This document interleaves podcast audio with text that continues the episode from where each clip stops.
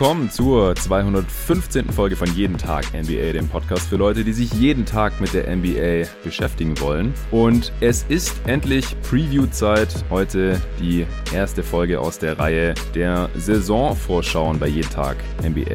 Dieses Jahr leider nicht 30 Folgen, nicht 30 Previews zu 30 NBA-Teams. Dazu ist leider nicht die Zeit, wie ich hier schon mehrmals erwähnt hatte. Das äh, tut mir selber auch leid. Ich hätte da eigentlich Bock drauf. Das wäre einer der Vorteile gewesen, wenn äh, die Saison erst im Januar oder Februar oder so wieder weitergegangen wäre. Aber so ist es jetzt halt. So werden es höchstwahrscheinlich neun Preview-Podcasts. Ich habe die Teams jetzt mal eingeteilt in Gruppierungen, wie man sie am besten zusammenfassen kann. Und dann werde ich mir da jeweils einen Gast reinholen und überlegen, wie könnte man diese Teams vielleicht noch innerhalb dieser Gruppierung einteilen, warum haben wir die da drin, äh, wo sind natürlich die Stärken und Schwächen dieser Teams, wo sehen wir die Teams am Ende der Saison so ähnlich, wie ihr das vielleicht schon aus dem letzten Jahr kennt, aber halt ein bisschen kürzer gefasst, nicht ganz so detailreich, wie gesagt, sonst wird das alles leider ein bisschen viel jetzt hier in den wenigen Tagen, die uns jetzt noch bleiben bis zum Saisonstart in gut zwei Wochen schon, oder wenn ihr diesen Podcast hört, ziemlich genau zwei Wochen. Heute geht's los mit den schlechtesten Teams der Western Conference. Dazu habe ich mir den Kollegen von GoToGuys.de, Tobias Bühner, reingeholt. Hey Tobi. Hey Jonathan, freue mich dabei zu sein, wenn wir endlich mal über die Spurs reden. Stimmt, genau. Äh, da hast du jetzt mal Nico abgelöst. Mit dem habe ich, glaube ich, die letzten fünf Preview-Podcasts zu den Spurs aufgenommen. Also seit, seit ich das eben mache, jahrelang natürlich bei GoToGuys Wired. Da haben wir das, glaube ich, zum ersten Mal 2014 gemacht. Damals aber noch nicht über alle 30 Teams und ab 2015 müssten es dann jedes Jahr 30 Preview-Pods gewesen sein. Letztes Jahr dann zum ersten Mal bei meinem eigenen Podcast hier bei Jeden Tag NBA natürlich. Immer mit dem Nico, aber er hatte jetzt mal das Feld hier geräumt. Mit dem nehme ich auch noch einen Preview-Pod auf, aber zu einer ganz anderen Gruppierung, auch in der Western Conference. Welche wird noch nicht verraten. Ein bisschen müssen wir die Spannung ja hochhalten. Ja, leider haben wir die Spurs jetzt hier drin bei den schlechtesten vier Teams der Western Conference. Ich weiß nicht, wie es dir geht, aber ich hätte eigentlich diese eine Gruppierung äh, nochmal unterteilt in zwei, weil ich ein Team nochmal deutlich oder sicherer schlechter sehe als die anderen drei. Wie geht's dir da? Ja, das sehe ich definitiv ähnlich. Okay, ja, bevor es gleich losgeht, der heutige Podcast wird euch präsentiert von NBA 2K21, dem Videospiel zur NBA, das wie die meisten Hörer sicherlich schon mitbekommen haben, ich ja auch schon seit vielen, vielen Jahren zocke und letzte Woche ist endlich auch meine Xbox Series X angekommen, Konsole der nächsten Generation und daher kann ich jetzt auch das NBA 2K21, das neue der nächsten Generation, endlich zocken. Ich habe noch nicht allzu viel Zeit, aber ein, zwei Games habe ich schon angezockt und ich muss sagen, ich bin sehr, sehr angetan. Ich hatte ja mit Nico hier schon meine Folge aufgenommen vor ein paar Wochen, was wir uns von NBA 2K21 auf der Next-Gen-Konsole erwarten und bisher werden meine Erwartungen erfüllt. Ich werde sicherlich auch nochmal ausführlicher darüber sprechen, aber es sieht natürlich top aus. Das Spielgefühl finde ich schon mal sehr gut und ich habe da echt noch fast gar nichts dran verändert jetzt an diesem Game. Roster Editing ist auch wieder einfacher, denn ich kann die gesamte Liga oder alle Spieler eben durchsortieren und da dann eben die Werte entsprechend bearbeiten. Da habe ich auch schon richtig Bock drauf. Es wird mit Sicherheit auch, das kann ich versprechen, ein jeden Tag NBA, NBA 2K21 Next Gen Roster geben. Ich weiß nicht, wann ich dazu komme, dass das vielleicht schon mal als erste Version veröffentlicht werden kann. Vielleicht jetzt über die Feiertage, dann Weihnachten, Neujahr. Dann kann ich im Januar da mal das erste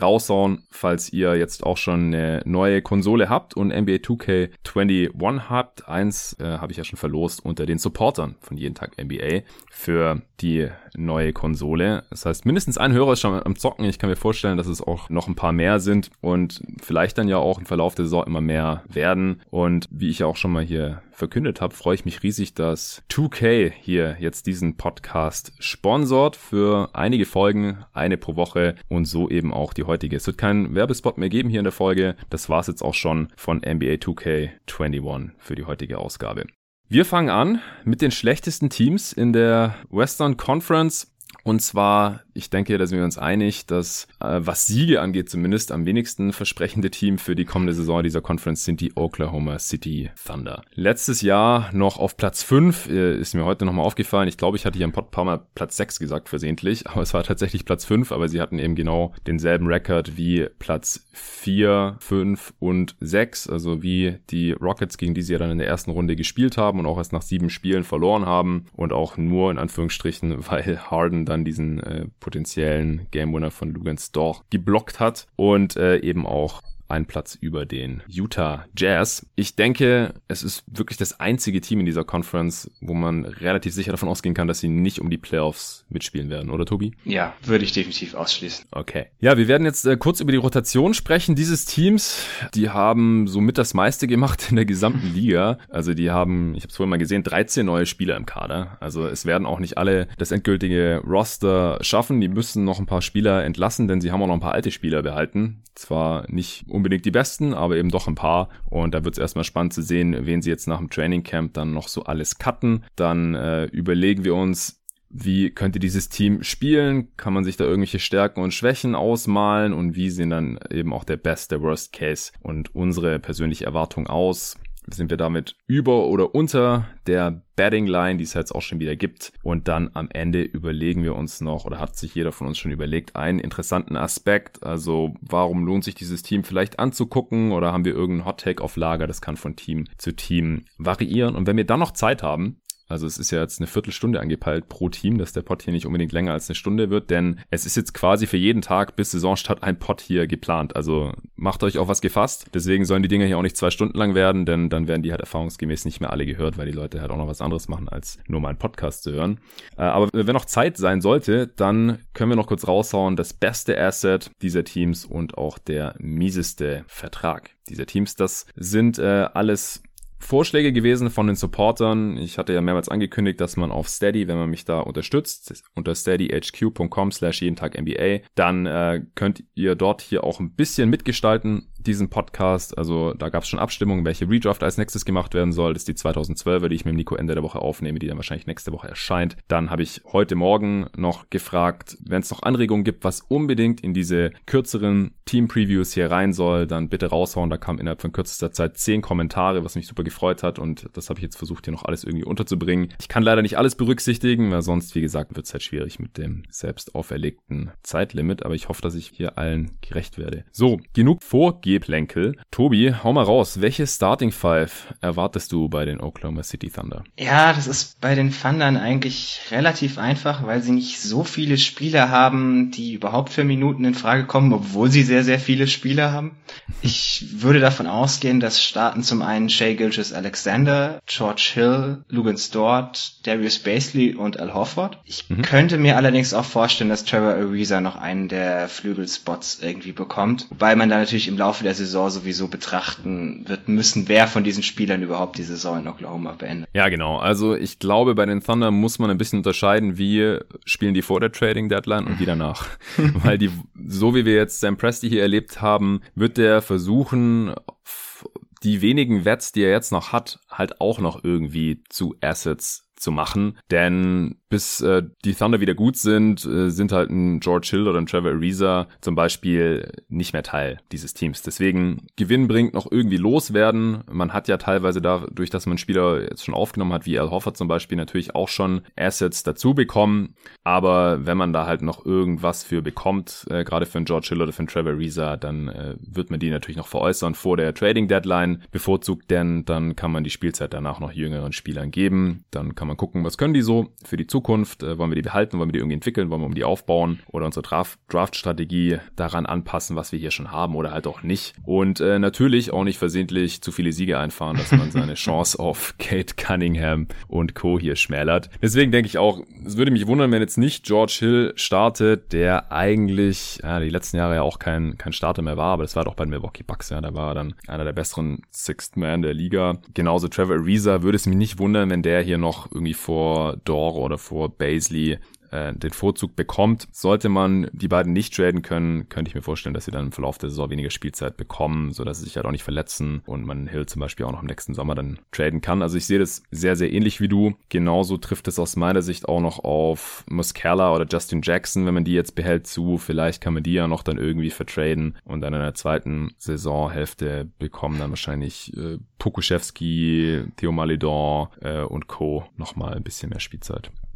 Siehst du irgendeinen Breakout-Kandidaten hier im Team? Also jemand, der deutlich, einen deutlichen Schritt nach vorne machen könnte im Vergleich zur letzten Saison? Also ich könnte mir vorstellen, dass Shea Gilgis Alexander einen großen Schritt nach vorne macht, weil wir hatten ja letztes Jahr bei der Preview und bei der Preview-Review schon darüber geredet, dass Shea eigentlich mal mehr den Ball in die Hand bekommen sollte, damit man sieht, ob er irgendwie so die primäre Option einer Offense sein kann, ob er irgendwie der Ballhändler sein kann, der zuverlässig mhm. Würfe generiert. Und die Chance wird er jetzt bekommen, weil es kann in dem Kader einfach niemand sonst. Und wenn er das dann tatsächlich kann, wäre das natürlich ein Riesenfortschritt für ihn. Ich bin da noch ein bisschen eher am Zweifeln, ob er das tatsächlich kann, aber wenn er es packt, sollte er auf jeden Fall die Chance haben, das zu zeigen. Ja, ich denke auch. Also ich glaube, er wird auf jeden Fall die Chance bekommen. Die Frage ist dann halt nur, ist das, was er an Effektivität dann zulegt, lässt er das in der Effizienz nach. Ja, könnte halt sein, dass er dann halt mehr Punkte, mehr Assists pro Spiel auflegt, aber weil er halt sehr viel mehr selbst kreieren muss als letztes Jahr noch neben Chris Paul,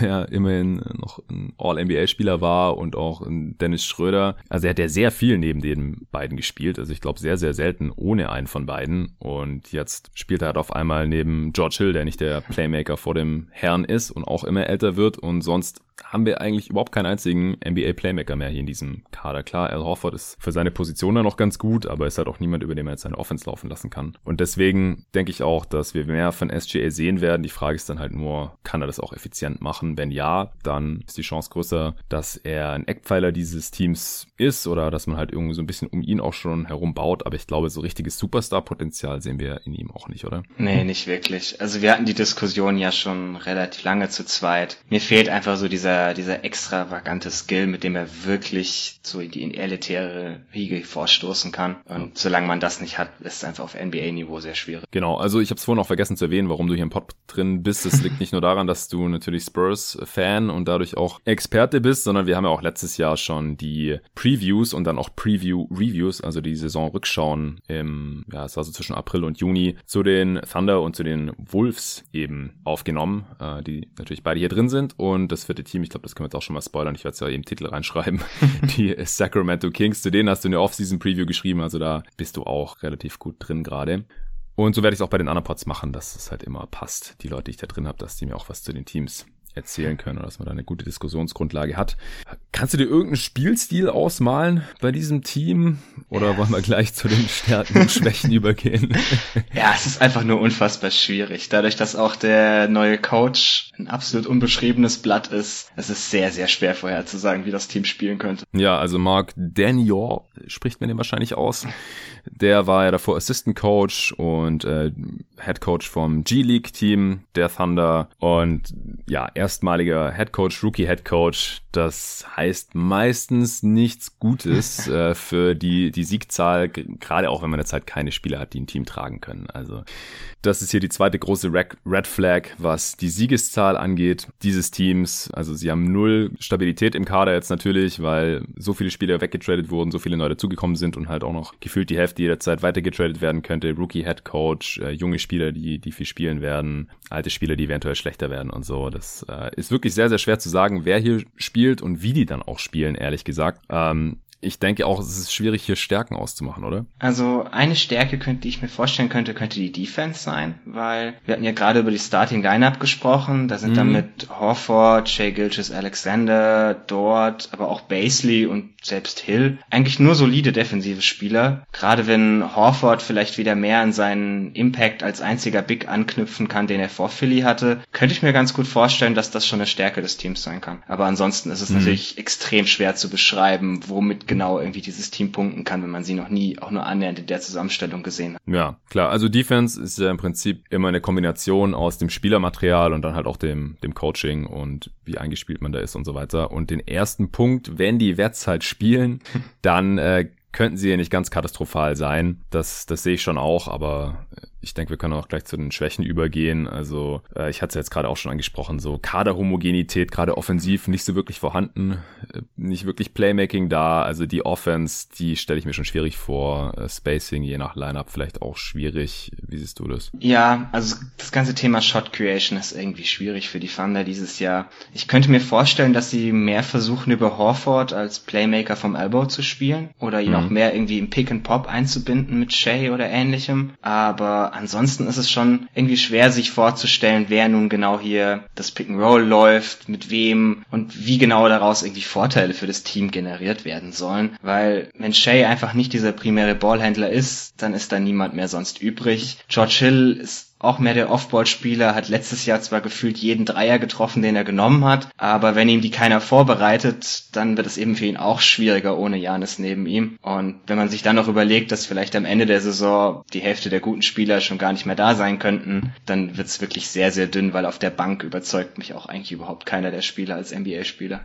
Ja, also ich habe vorhin auch recht überlegt, wer wird wohl am Ende dieses Training Camps oder dieser Preseason noch im, im Kader stehen. Und es ist halt echt, also also ich bin mir relativ sicher natürlich, also kommt ja auch drauf an, wie die Verträge garantiert sind und so, aber es sind Spieler, wo ich jetzt Schwierigkeiten habe zu sagen, der ist jetzt definitiv besser als der andere und deswegen ist er noch da. Also äh, TJ Leaf hat man ja von den Pacers genommen, könnte man noch mal ausprobieren. Äh, Kenrich Williams wurde mit rüber getradet von äh, den Pelicans. Admiral Schofield hat man den Wizards abgenommen. Das sind halt alles so Spieler, die haben noch ein bisschen Upside, aber sind für mich halt auch nicht safe irgendwie Rotationsspieler bei den Thunder in der Zukunft. Isaiah Roby, Darius Miller war eigentlich ein Salary Filler und der hatte ja auch einen Achilles Achillessehnenriss und ich weiß nicht, ob der überhaupt noch ein NBA-Spieler ist. Verdient jetzt aber noch irgendwie sieben Millionen. Also ist wirklich schwer Ty zu sagen. Jerome als Backup-Ballhändler haben wir bei den Suns auch schon gesehen, mehr als genug.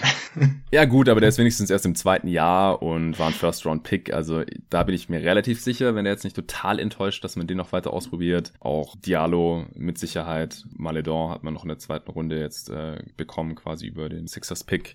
Das sind so die Spieler, die bin mir ziemlich sicher. Muscala und Jackson mal sehen. Also da könnte ich mir halt auch vorstellen, dass wir noch ein bisschen aufbaut Richtung Trade Deadline. Aber ich weiß jetzt auch nicht so genau, wer sich die noch reinholen will, der Trade. Ja, deswegen alles sehr, sehr schwer vorherzusehen, was mit diesem Roster passiert. Und wie gesagt, da wissen wir auch schon vor Saisonstart dann schon mehr, weil wir halt wissen, wer dann entlassen wurde und wer nicht. Was denkst du denn, was im besten Fall, also wenn sie hier die besseren Spieler behalten und wenn, wenn die Wets relativ viel spielen, also im besten Fall, was die Siegzahl angeht natürlich, da, da hilft es natürlich dann, wenn die besseren Spieler auch mehr spielen, auch wenn es dann langfristig nicht unbedingt Sinn machen muss. Was denkst du, was das Maximum ist, was die Thunder erreichen können an Siegen? Also der Best Case wären für mich so 25 Siege. Man muss ja dann auch wieder überlegen, dass es dieses Jahr nur 72 Spiele sind. Also hochgerechnet genau. auf eine normale Saison wäre das so eine 30 Win Pace. Das könnte ich mir schon ganz gut vorstellen, wenn Shay nochmal einen großen Sprung macht, irgendwie der Rest des Kaders größtenteils gehalten wird, man dann doch irgendwie eine überdurchschnittliche Defense ist und defensiv nicht ganz katastrophal, dann könnte das schon gar nicht mal so schlecht aussehen. Ja, ich hatte mir auch genau 25 aufgeschrieben, aber da muss halt echt alles perfekt laufen.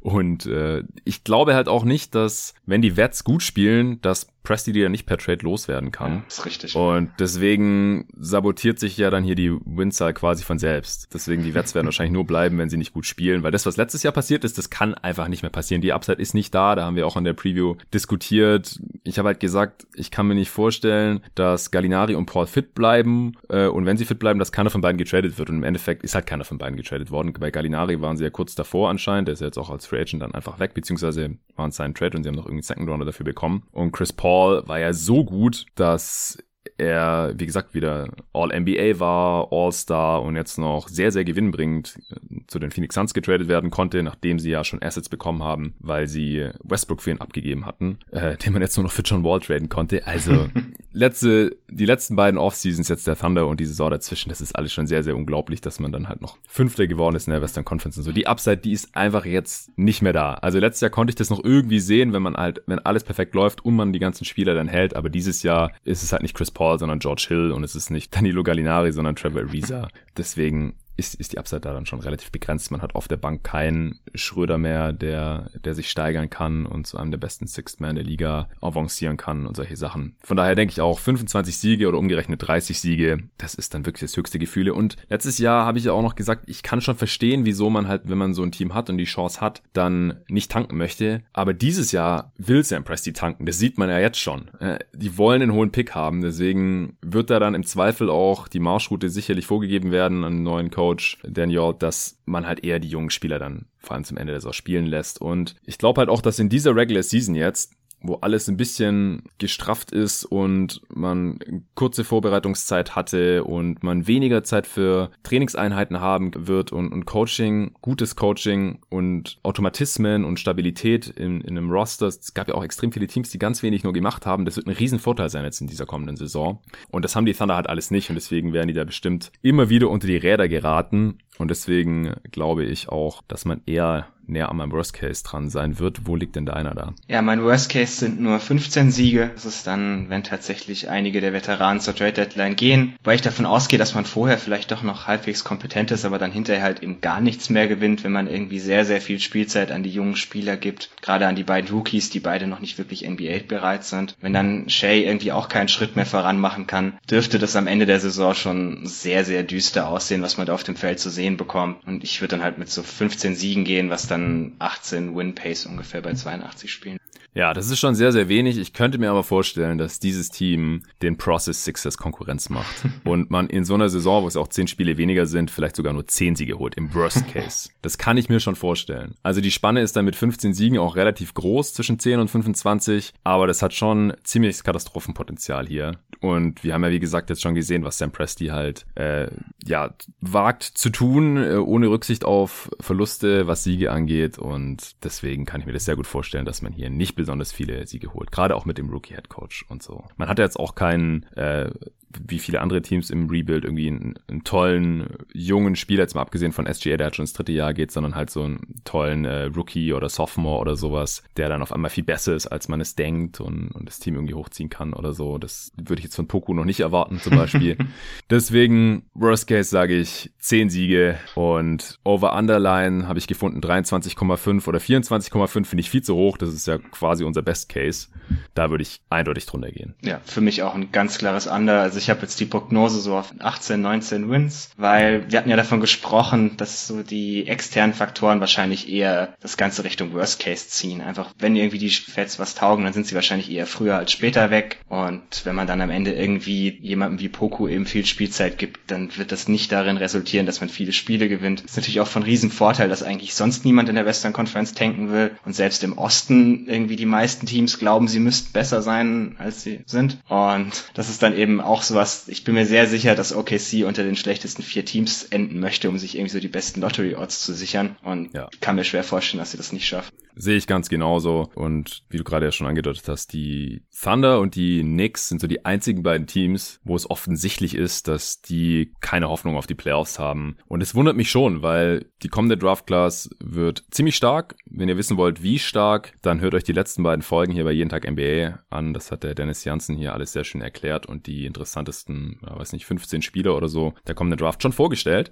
Und es gibt ja auch keine oder wenig bis keine Fans jetzt in der kommenden Saison, die man dann irgendwie enttäuscht oder irgendwie da große Opportunitätskosten hat, weil die Fans dann nicht in die Halle kommen oder sowas. Das gibt's ja auch alles nicht. Deswegen eigentlich der perfekte Zeitpunkt, um zu rebuilden und zu tanken. Und äh, die Thunder machen das hier halt am rigorosesten. Und deswegen denke ich auch ganz klar unter 23,5 und wahrscheinlich sogar eher unter 20 Siegen. Also das würde mich schon sehr, sehr wundern, wenn sie hier overgehen oder da nah rankommen auch noch die Line. Ja, äh, kommen wir zum interessanten Aspekt Reason to Watch oder auch nicht oder irgendein Hot Take. Äh, was hast du da? Also mein Reason to Watch für die Oklahoma City Thunder wäre eigentlich Alexei Pokuschewski. Also yes. ich kann jedem, der noch kein Tape irgendwie von vor dem Draft von ihm gesehen hat, nur empfehlen, sich diese Spiele von ihm anzugucken. Es ist so unglaublich, was der Kerl machen kann irgendwie als Seven Footer, was der für Pässe spielt hinter dem Körper Körper, total blind, Dribbling Moves, also es ist wirklich absolut eine Freude, das anzugucken. Teilweise treibt es irgendwie einen auch in den Wahnsinn, weil es dann irgendwie Entscheidungen sind, die nicht sehr clever sind, was er da tut, aber man hat immer seinen Spaß beim Gucken. Ja, das denke ich auch. Äh, es ist ja auch interessant, erstens, dass Sam Presti relativ viel bezahlt hat, um hochzutraden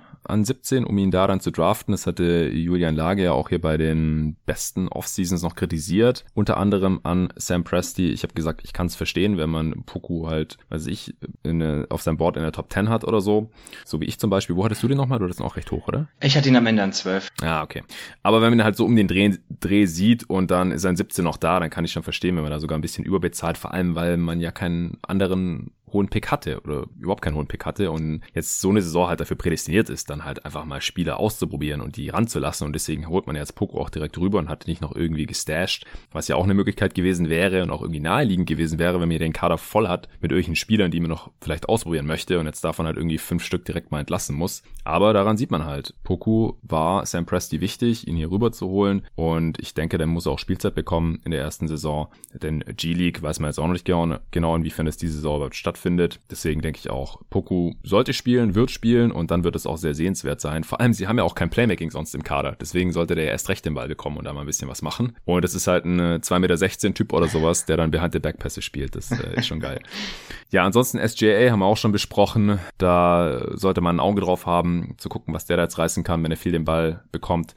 Und ansonsten sollten halt vor allem die Fans der Thunder ein Auge drauf haben, was die äh, Rockets jetzt noch machen. Denn ähm, Sie haben ja die ganzen First Rounder der Rockets, die nur ziemlich schwach geschützt sind in der Zukunft. Und da hängt natürlich viel von James Harden ab. Und wenn der jetzt wirklich getradet wird, dann höchstwahrscheinlich unter Wert und dann werden die Rockets schlechter. Und das ist ja dann auch, und da können wir jetzt bestimmt auch schon drüber sprechen, äh, wenn man sich die besten Assets der, der Thunder anschaut, die besten Assets sind halt die ganzen Picks, die ganzen unprotected Picks von den Clippers, die sie da in der Zukunft haben, die schwach geschützten Picks von den Rockets und dann noch ein paar Picks von anderen Teams. Also hast du mal geguckt, wie viele First Rounder die Thunder haben in den nächsten sechs Drafts? Ich habe irgendwann aufgehört zu zählen. Es waren nämlich 15 oder sowas. Ja, 16 habe ich mir ja. gleich aufgeschrieben. Also bei 1, 2 ist es halt nicht sicher, denkt von der Protection ab, was die bekommen. Zum Beispiel jetzt nächste Draft 2021, wenn der Top 20 landet, dann behalten die Warriors den. Ansonsten bekommen sie den ja für Kelly Oubre zurück.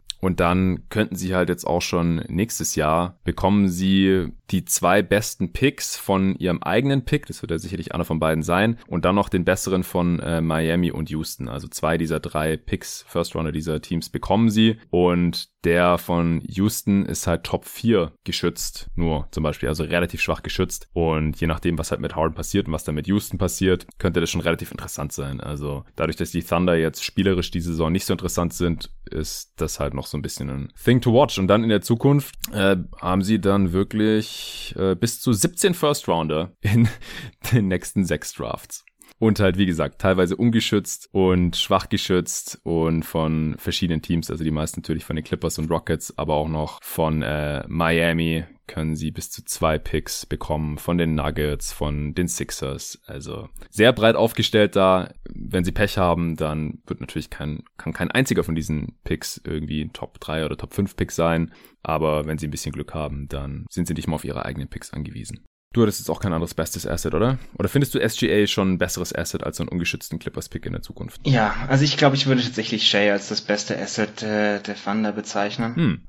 Ja, ist halt sicherer. Ja, genau, genau. Also du weißt, du weißt halt, was du bekommst. Du bist ja auch relativ sicher, dass das schon Minimum ein sehr guter Starter ist und das ist halt bei jedem Pick erstmal egal, wo du ihn hast, in welcher Position schon mal unsicher und dann alles weiter in der Zukunft. Du weißt nicht, ob es wirklich gute Picks sind. Ähm, also ich würde hier tatsächlich doch eher mit SGA gehen. Aber würde man jetzt einen ungeschützten Pick gegen SGA traden? Oh, ich glaube schon. Also je kommt, nach kommt aufs Team an natürlich, aber also bei den Clippers können halt nächsten Sommer Kawhi und Paul George gehen, ja, und dann Ja, aber wenn du die, aber wenn du die Clippers fragst, ob sie SGA gegen ihren First 2025 Unprotected traden, machen die das auf der Stelle, weil sie jetzt gewinnen. Ja, ja, aber klar. Ja, dann werden sie ja auch, dann sind die Chancen halt höher, dass erstens, dass sie jetzt gewinnen und dann halt auch, dass die anderen beiden bleiben und dann äh, ist der Pick halt in Zukunft wahrscheinlich auch weniger wert und so. Ja. ja, das ist auf jeden Fall eine Diskussion, die müssen wir jetzt hier auch nicht unbedingt weiter ausführen. äh, der mieseste Vertrag der Thunder, der ist auch ziemlich einfach, oder? Al Horford. Ja, genau. Also dass er den nochmal gewinnbringend loswerden können, das ist sehr, sehr unwahrscheinlich, denn dass der sein Gehalt wert wird, der müsste jetzt schon richtig gut abgehen und dafür ist jetzt wahrscheinlich Oklahoma City auch nicht die perfekte Situation. Ja, sie haben auch relativ wenig dafür bekommen, dass sie ihn aufgenommen haben, in meinen Augen. Hm, hat Julian ähm, auch gesagt. Ja, ja, Kann, kann ich nachvollziehen, die Argumentation. Ich dachte auch, man müsste dafür tatsächlich ein bisschen mehr bezahlen an Phillies Stelle, aber jetzt, am Ende tut der Vertrag den Fanner halt auch nicht wirklich weh, weil sie würden genau. jetzt die nächsten zwei Jahre mit Capspace. Ja, und ich meine, was wollen sie Danny Green behalten? Also, mhm der wird auch nicht mehr Mehrwert wahrscheinlich. Äh, hängt auch davon ab, wie, wie fit der jetzt noch ist und so, was da dann der Gegenwert ist. Aber klar, Horford kann ihm jetzt natürlich ein bisschen leid tun, ja, dass er jetzt da anstatt in Philly um Titel mitzuspielen, wie sich wahrscheinlich erhofft hat, hier beim höchstwahrscheinlich schlechtesten Team der Western Conference gelandet ist. Er hat sich halt für dieses Geld entschieden und dann ist es halt so, wenn man den Vertrag nicht wert ist, dann könnte man gedumpt werden. Okay, hast du jetzt noch irgendwas zum Thunder? Nö, ich glaube, wir können weitergehen. Sehr schön, da waren wir jetzt gar nicht so schlecht in der Zeit. Dann, äh, welches Team siehst du denn als zweitschlechtestes an von den Vieren? Die Kings, ja. ziemlich eindeutig. Sehe ich auch so. Äh, vielleicht ganz kurz, weil du halt einen Artikel auf gotogeist.de darüber geschrieben hattest. Wie zufrieden bist du jetzt mit der Offseason? Ja, nicht so wirklich. Also ich hatte ja auch beschrieben, das Wichtigste ist natürlich irgendwie die Extension für Fox. Die ja. hat man jetzt hinbekommen, auch ohne Player Option und ja. auch ohne irgendwie die Maximum Raises für All-BA-Teams, die manche anderen jungen Spieler bekommen haben, diese Offseason. Also das hat er ja schon drin, aber, ja, aber er bekommt nur 30 Prozent, wenn er ja, First Team kommt. Genau, genau. Also dann, dann zahlst du es ihm eben auch und nicht wie zum ja, Beispiel irgendwie Donovan Mitchell, der es schon bekommt, wenn er ins Third Team kommt oder ähnliches. Ja, ja. Ähm, ansonsten das Problem ist halt, das zweitwichtigste war irgendwie Bogdanovic und den hat man jetzt völlig ohne jeden Gegenwert verloren, was mich ein bisschen enttäuscht hat. Also wenn man da wenigstens irgendwie den Deal mit den Bucks hinbekommen hätte, wäre das ganz gut gewesen. Ansonsten der Draft, Halliburton finde ich an der Stelle voll okay, passt auch ganz gut in das Team der Kings, darauf können wir gleich mhm. bestimmt nochmal zurückkommen. Ansonsten, ich dachte halt schon, dass man irgendwie so einen Schritt Richtung Retooling machen würde und wenigstens irgendwie einen Trade einfädeln könnte, der ein bisschen jünger macht. Also man nun Buddy Hield los wird oder Harrison Barnes und irgendwie im Gegenzug dafür, wenn es ein, zwei junge Assets bekommt oder eben Picks bekommt. Ähm, das war schon ein bisschen schade, dass man das so gar nicht hinbekommen hat. Man ist jetzt eben weiterhin irgendwie feststeckend in diesem Nichts, wo man vorher auch schon war. Ja, ja, das äh, sehe ich ganz ähnlich. Ich hatte sie ja auch bei den schlechtesten Off-Seasons mit Julian zumindest mal ganz kurz angesprochen. Fun Fact, weil du gerade gemeint hast, einen Trade machen, um jünger zu werden, dann bei die Hield genannt hast. Ich glaube, viele haben immer noch nicht auf dem Schirm, wie alt er ist. Der ist im yeah. selben Jahr geboren wie Harrison Barnes. Beide 92er Jahre. Das ist schon krass. Aber ja, die sind halt beide überbezahlt, äh, Stand heute und dann halt auch, also vor allem hielt gerade im absoluten Wert tief. Also vor einem Jahr fand ich die Extension eigentlich noch okay. Äh, jetzt, wo sie dann in Kraft tritt, ist er halt überbezahlt, ja, mit der Leistung. Und das kann ja eigentlich fast nur noch besser werden. Aber unterm Strich äh, sehe ich das eigentlich sehr, sehr ähnlich wie du mit der Offseason. Bin da auch nicht so begeistert, aber immerhin hat man halt Fox gehalten. Das war halt das absolute Priorität, das Allerwichtigste, dass man so einen Spieler halt hält und ihm halt nicht äh, das Maximum gibt, also halt nicht die, die, die Spieloption am Ende des ganz, ganz mies, wenn man das in einem eher unattraktiven Markt macht, dann noch eine Play-Option zu geben, weil dann gibt man dem Spieler halt die Möglichkeit, ein Jahr früher abzuhauen.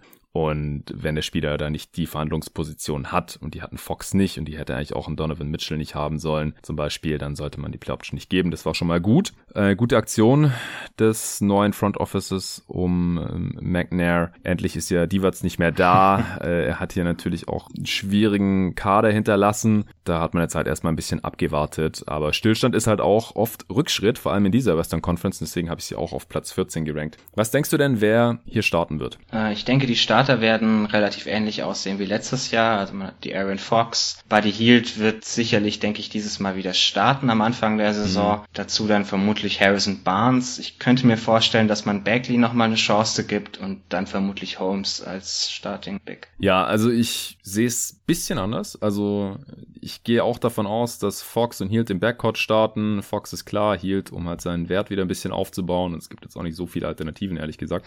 Man braucht auch sein Shooting. Äh, Barnes, weil es sonst kaum Alternativen auf dem Flügel gibt, die halt auch ein bisschen verteidigen können, wenigstens. Und dann könnte ich mir aber vorstellen, also ich, Bagley muss starten, ja, das war der zweite Pick vor zwei Jahren. Der, da muss jetzt mal was kommen. Und ich könnte mir auch vorstellen, dass man ihn vielleicht auf die 5 stellt und dann halt Bielica startet, dem ihm, damit man schnell spielen kann, was anscheinend halt die Vision ist, ein bisschen kleiner auch zu spielen. Das hat äh, McNair auch schon angedeutet gehabt. Ist ein bisschen komisch, dass man jetzt quasi auf Season nichts gemacht hat, außer zwei Veteran Center zu sein mit Whiteside und Kaminski. Ich habe keine Ahnung, wozu man die unbedingt braucht jetzt, weil Holmes würde dann halt von der Bank kommen. Ich kann mir auch vorstellen, dass der dann trotzdem viel spielt mit Bagley zusammen, aber dass man vielleicht eher klein startet oder zumindest halt diese Lineup mit Bielica und Bagley auf den großen Positionen viel sehen wird, weil da hat man halt deutlich mehr Spacing. Bielica kann auch ein bisschen passen, man ist ein bisschen schneller unterwegs. Was hältst du von der Lineup? Ja, hatte ich auch schon im Kopf. Wäre wahrscheinlich für Bagley auch besser, wenn er, ja. wenn er näher am Korb agieren kann und dort seine Stärken ausspielen kann. Jetzt, wo Vlade Divac weg ist, ist vielleicht auch dieses Bagley als More Forward gestorben. Deswegen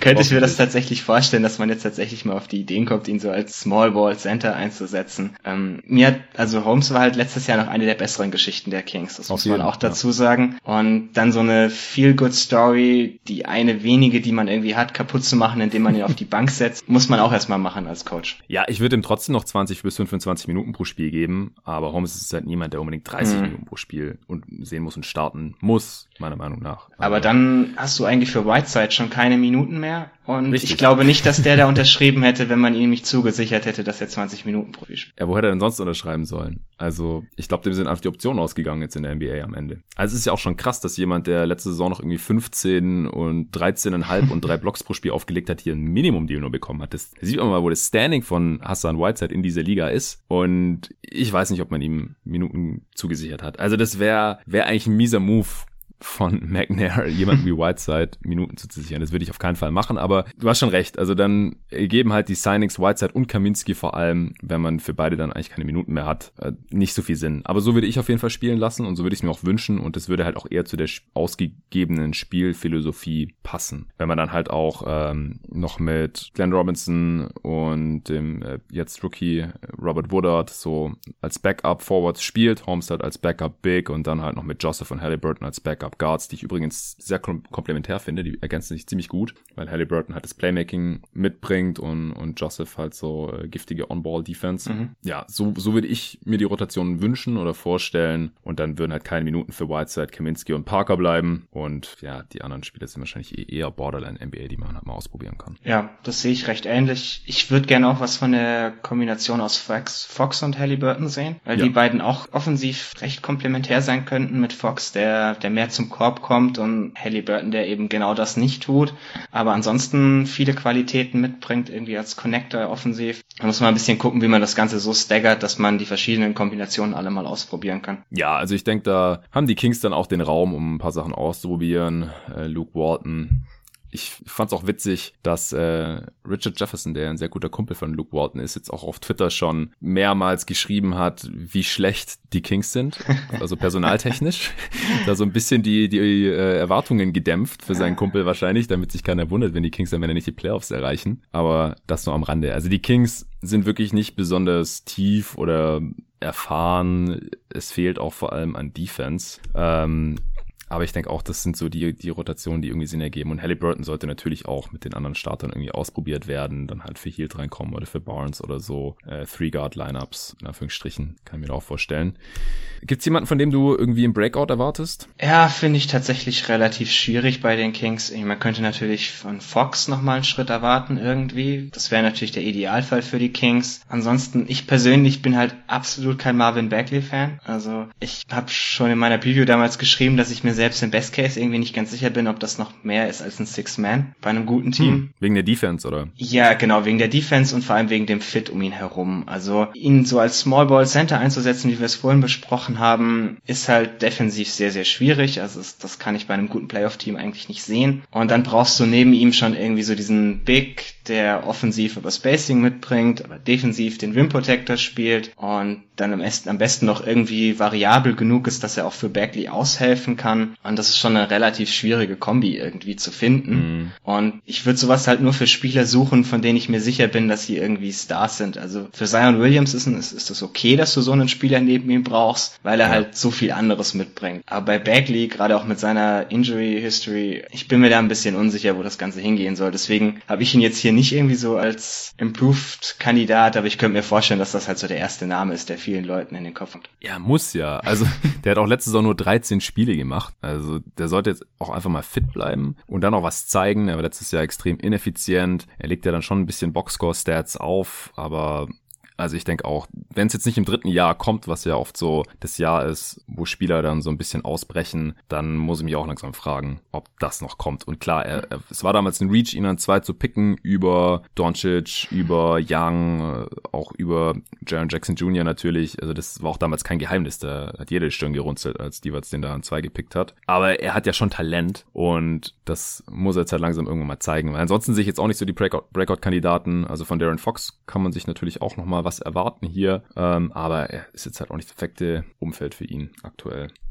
Ja, siehst du irgendwo Stärken äh, oder kannst gerne auch die Schwächen gleich mit reinnehmen bei diesem also, Team? Eine Stärke, die ich mir hoffe zu sehen, wäre so die Transition Offense. Du hast das ja auch schon angesprochen, dass man jetzt wieder schneller spielen möchte. Das war letztes Jahr sehr, sehr enttäuschend, was die Kings in dem Bereich gemacht haben. Also vorletztes Jahr, wenn man sich noch mhm. erinnert, haben sie ja auch so diesen schnellen Spielstil gespielt mit extrem viel Transition Offense, also waren die zweitbeste Transition Offense. Und letztes Jahr waren sie eben in dem Bereich nur noch 13. Mhm. Obwohl der Kader das eigentlich immer noch genauso gut hergegeben hätte. Und meiner Meinung nach ist man da dieses Jahr noch besser für aufgestellt, weil man mit ja. Halliburton noch einen wirklich guten Transition Playmaker hat und damit eigentlich mit Fox oder Halliburton immer einen von den beiden auf dem Feld haben kann, der irgendwie die, die schnelle Offense einleitet. Die Frage ist halt, ob Luke Walton irgendwie das wirklich tun möchte. Weil, also es war letztes Jahr offensichtlich, dass das irgendwie so ein Mandat vom Coach ist, das einfach nicht zu tun, sondern stattdessen mhm. eher so ein bisschen sicherer zu spielen, irgendwie die Turnover runterzufahren und damit dann irgendwie mehr so ein, nennen wir es mal, erwachsenes Team werden zu wollen. Aber das ist halt einfach nicht der Spielstil, den du mit dem, mit dem Team spielen kannst, meiner Meinung nach. Deswegen, ich könnte es mir halt gut vorstellen, dass er das irgendwie weiterhin versucht, dann vielleicht aber auch nicht bis zum Ende der Saison versucht, weil er da nicht mehr da ist. Ja. Ja, ich denke auch, dass da die Order von oben gekommen sein müsste und dann müssen wir mal sehen, wie jetzt Luke Walton unter dem neuen Regime hier aussieht. Man hat ja auch gleich den passenden Assistant eingestellt, wenn Walton entlassen wird. Alvin Gentry, genau, richtig. Ja, der hat kein Problem, schnell spielen zu lassen. Haben wir ja auch zuletzt wie gesehen bei den, bei den Pelicans, früher auch schon bei den Phoenix Suns. Also ich denke, das wird kommen. Also man wird schneller spielen, mehr Fast Breaks. Man hat jetzt hier auch eigentlich nur athletische Spieler reingeholt oder Leute, die ja das Spiel schnell machen können, auf jeden Fall. Und deswegen würde ich es auf jeden Fall auch erwarten, dass äh, Fox da wieder in Transition pushen darf. Ja, Schwächen? Also eine Schwäche wird sicherlich irgendwie Shot Creation im Halfcourt sein. Das ist halt auch noch nicht ganz Fox absolute Stärke. Hm. Und was dann auch so ein bisschen damit reinläuft, also man kommt halt extrem wenig zum Korb. Also letztes Jahr war man da unter den schlechtesten fünf Teams, obwohl Fox selbst da drin schon ganz gut ist, aber der Rest des Teams einfach überhaupt nicht. Man zieht kaum Freiwürfe, also war letztes Jahr das drittschlechteste Team was die Free Throw Percentage angeht, obwohl Fox da drin extrem gut ist. Also letztes Jahr war er im 100. Percentile, was das betrifft. Krass. Mhm. Und also er kann da nicht so viel mehr Schritte vorwärts machen in dem Bereich und das Team ist halt trotzdem noch schlecht. Und da dürfte halt auch Halliburton nicht wirklich ein Gewinn sein für das Team. Also so das Thema zum Korb ziehen, Freiwürfe ziehen ist halt auch so gar nicht das, was er kann. Und dann kann ich mir halt schon vorstellen, dass die Halfcourt Offense sehr, sehr schleppend wird. Ja, ein Grund mehr zu rennen. Richtig. ja, dann je nach Lineup könnte die Defense halt auch mies sein. Also so viele richtig gute Defender, ja, haben sie jetzt nicht. Also Joseph ist ein guter Guard-Defender natürlich. Äh, ja, Robinson äh, ist zwar athletisch, aber ist auch nicht unbedingt überdurchschnittlich. Woodard ist noch ein Rookie. Halliburton ist natürlich ganz gut, aber halt auch ein Rookie. Bagley auf der 5 ist defensiv auf jeden Fall ein krasses Minus, das Bielitzer auch natürlich überhaupt nicht ausgleichen kann. Hield ist defensiv nicht berühmt. Also ich hoffe, dass Parker keine Spielzeit bekommt. Mich würde es wundern, wenn die eine durchschnittliche Defense spielen könnten. So ein Frontcourt aus Parker und Bagley, das wäre doch. Ja, ähm, ich frage mich, wieso Parker seine 6,5 Millionen Play Option gezogen hat. Völlig überraschend. Ich glaube nicht, dass der noch in der Liga wäre. Also ich glaube, das hat jetzt auch das letzte Team verstanden, dass er leider keinen positiven Impact hat in dieser Liga mit seinem Skillset und an seinen Spruch zur Defense kann sich wahrscheinlich auch nicht mehr erinnern. Was denkst du, was von den Kings im Best Case zu erwarten ist? Also im Best Case würde Fox eben noch mal einen Riesenschritt vorwärts machen und ist tatsächlich irgendwie so dieser verlässliche Halfcourt Creator und dann kann man offensiv, wenn man mit viel Tempo spielt und im Halfcourt nicht ganz grausam ist, eben doch auch relativ gut sein eigentlich. Defensiv irgendwie mindestens durchschnittlich Halliburton könnte in seinem ersten Jahr schon ein Plus sein, als richtig starker Team-Defender und der offensiv irgendwie so eine gute zweite Geige spielt. Vielleicht sieht man von Bagley doch noch einen Fortschritt, dass er irgendwie tatsächlich, wenn es so ein NBA-Spieler ist und vielleicht sogar so richtig sich ein bisschen Richtung Starter entwickelt. Und dann könnte ich mir halt schon vorstellen, dass das Team knapp unter 500 ist und irgendwie so 33 Siege holt und ins Play-in-Tournament kommt. Ja, ich habe 35 als Best Case aufgeschrieben. Das äh, ist ja dann schon fast die Hälfte der Spiele. Also, dass sie die Hälfte der Spiele gewinnen, kann ich mir in dieser Conference und mit diesem Team eigentlich nicht vorstellen. Aber ja, ich denke auch, der Best Case könnte ungefähr so laufen, wie du es jetzt hier gerade dargelegt hast. Worst Case. Ja, Worst Case hat man eben weiterhin absolut keinen Creator im Halfcourt. Fox ist es weiterhin nicht. Irgendwie die Coaches weigern sich schnell zu spielen. Bagley bleibt halt einfach schlecht und spielt trotzdem extrem viele Minuten. Der eine oder andere Rollenspieler funktioniert vielleicht schlechter oder wird sogar noch getradet. Also ich könnte mir auch gut vorstellen, dass man irgendwie Buddy Heel tradet und im Gegenzug eben Spieler bekommt, die überhaupt keinen spielerischen Wert mehr haben und dafür irgendwie noch einen Pick dazu oder so. Und so viel man Hield auch wegen seinem Vertrag irgendwie vorwirft in Sacramento, ist halt trotzdem noch ein sehr guter Spieler, der zumindest irgendwie so ein bisschen zum Gewinnen beiträgt. Und dann könnte ich mir halt schon vorstellen, dass es auch ganz schnell relativ schlecht wird. Gerade weil mhm. die Conference so hart ist. Also das ist ein guter Punkt, den du da gerade nochmal angesprochen hast. Wir hatten das ja letztes Jahr schon irgendwie bei jeder Preview von den West-Teams gesagt. So schwierig ist so schwierig, aber dieses Jahr ist es halt tatsächlich irgendwie nochmal härter geworden. Ich könnte mir dann schon vorstellen, dass man am Ende irgendwie nur so 22 Siege holt. Ja. Also ich glaube halt auch einfach, dass die Kluft zwischen den besseren Teams und den auch vor allem auch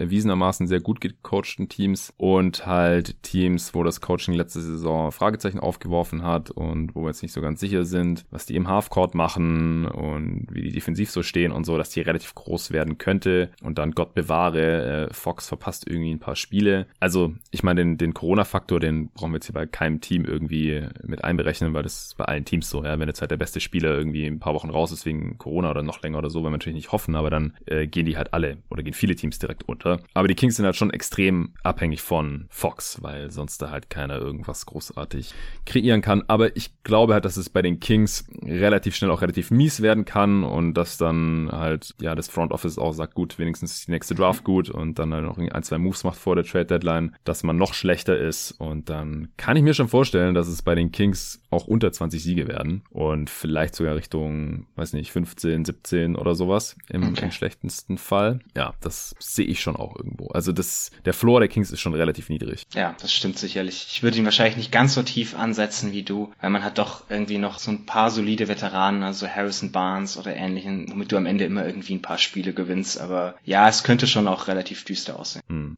Over-Under. 28,5, das wären umgerechnet so 32 Siege. Würdest du drüber oder drunter wetten? Ich würde das under wetten. Also ich habe gerade 27 Wins als meine Prognose. Das wäre dann, wenn man weiter unterdurchschnittlich in der Offense und in der Defense bleibt, weil man halt irgendwie zu ungefährlich ist im Halfcourt. Und also ich weiß nicht, ob ich die Wette tatsächlich nehmen würde. Ist schon relativ knapp, passt eigentlich ganz gut. Ähm, aber wenn, dann würde ich auf jeden Fall das under wetten. Ja, das sehe ich ganz genauso.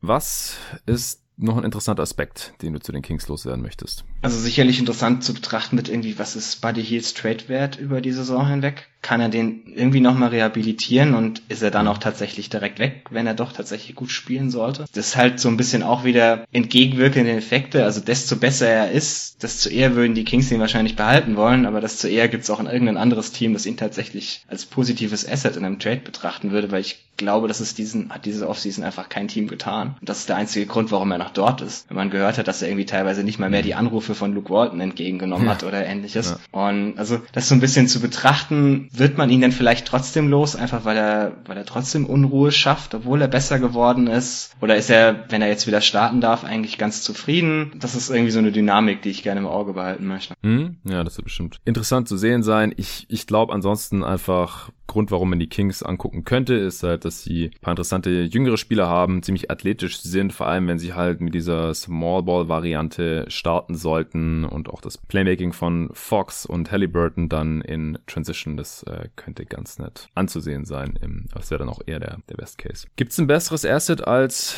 Darren Fox, der jetzt immerhin noch für sechs Jahre unter Teamkontrolle ist? Höchstens der 2021 First von den Kings. Der hm. könnte natürlich auch schon richtig richtig, richtig gut sein. Und das ist halt so eine, so eine Class, wo du in der Spitze zwei, drei Talente hast, die ich auf jeden Fall nochmal über Fox ansiedeln würde. Und dann kann man sich das schon überlegen, aber es ist natürlich wieder so eher so ein relativ großes Risiko und Fox ist die, die sichere Variante, die man kennt ja. und wo man halt weiß, dass das schon ein sehr, sehr starker Spieler ist in der Liga. Deswegen wahrscheinlich ist es am Ende Fox, aber die beiden Assets hätte ich so ungefähr auf einer Ebene. Hm, also ich sehe Fox als ähm, wertvoller an, einfach wegen der Teamkontrolle. Man weiß halt einfach, man hat den Spieler jetzt schon schon für bis 2025. Nee, stimmt noch gar nicht. Das Capsheet geht nicht lang genug. Bis 2026. und der Vertrag, ich habe es ja gerade selber gesagt, sechs Jahre, also noch ein Jahr vom Rookie Deal und dann noch die fünf Jahre Extension und so lange kommt Fox nicht weg aus Sacramento. Äh, selbst wenn er weggetradet werden will, müssen es die Kings ja nicht, nicht machen, natürlich. Und das ist schon ziemlich wertvoll.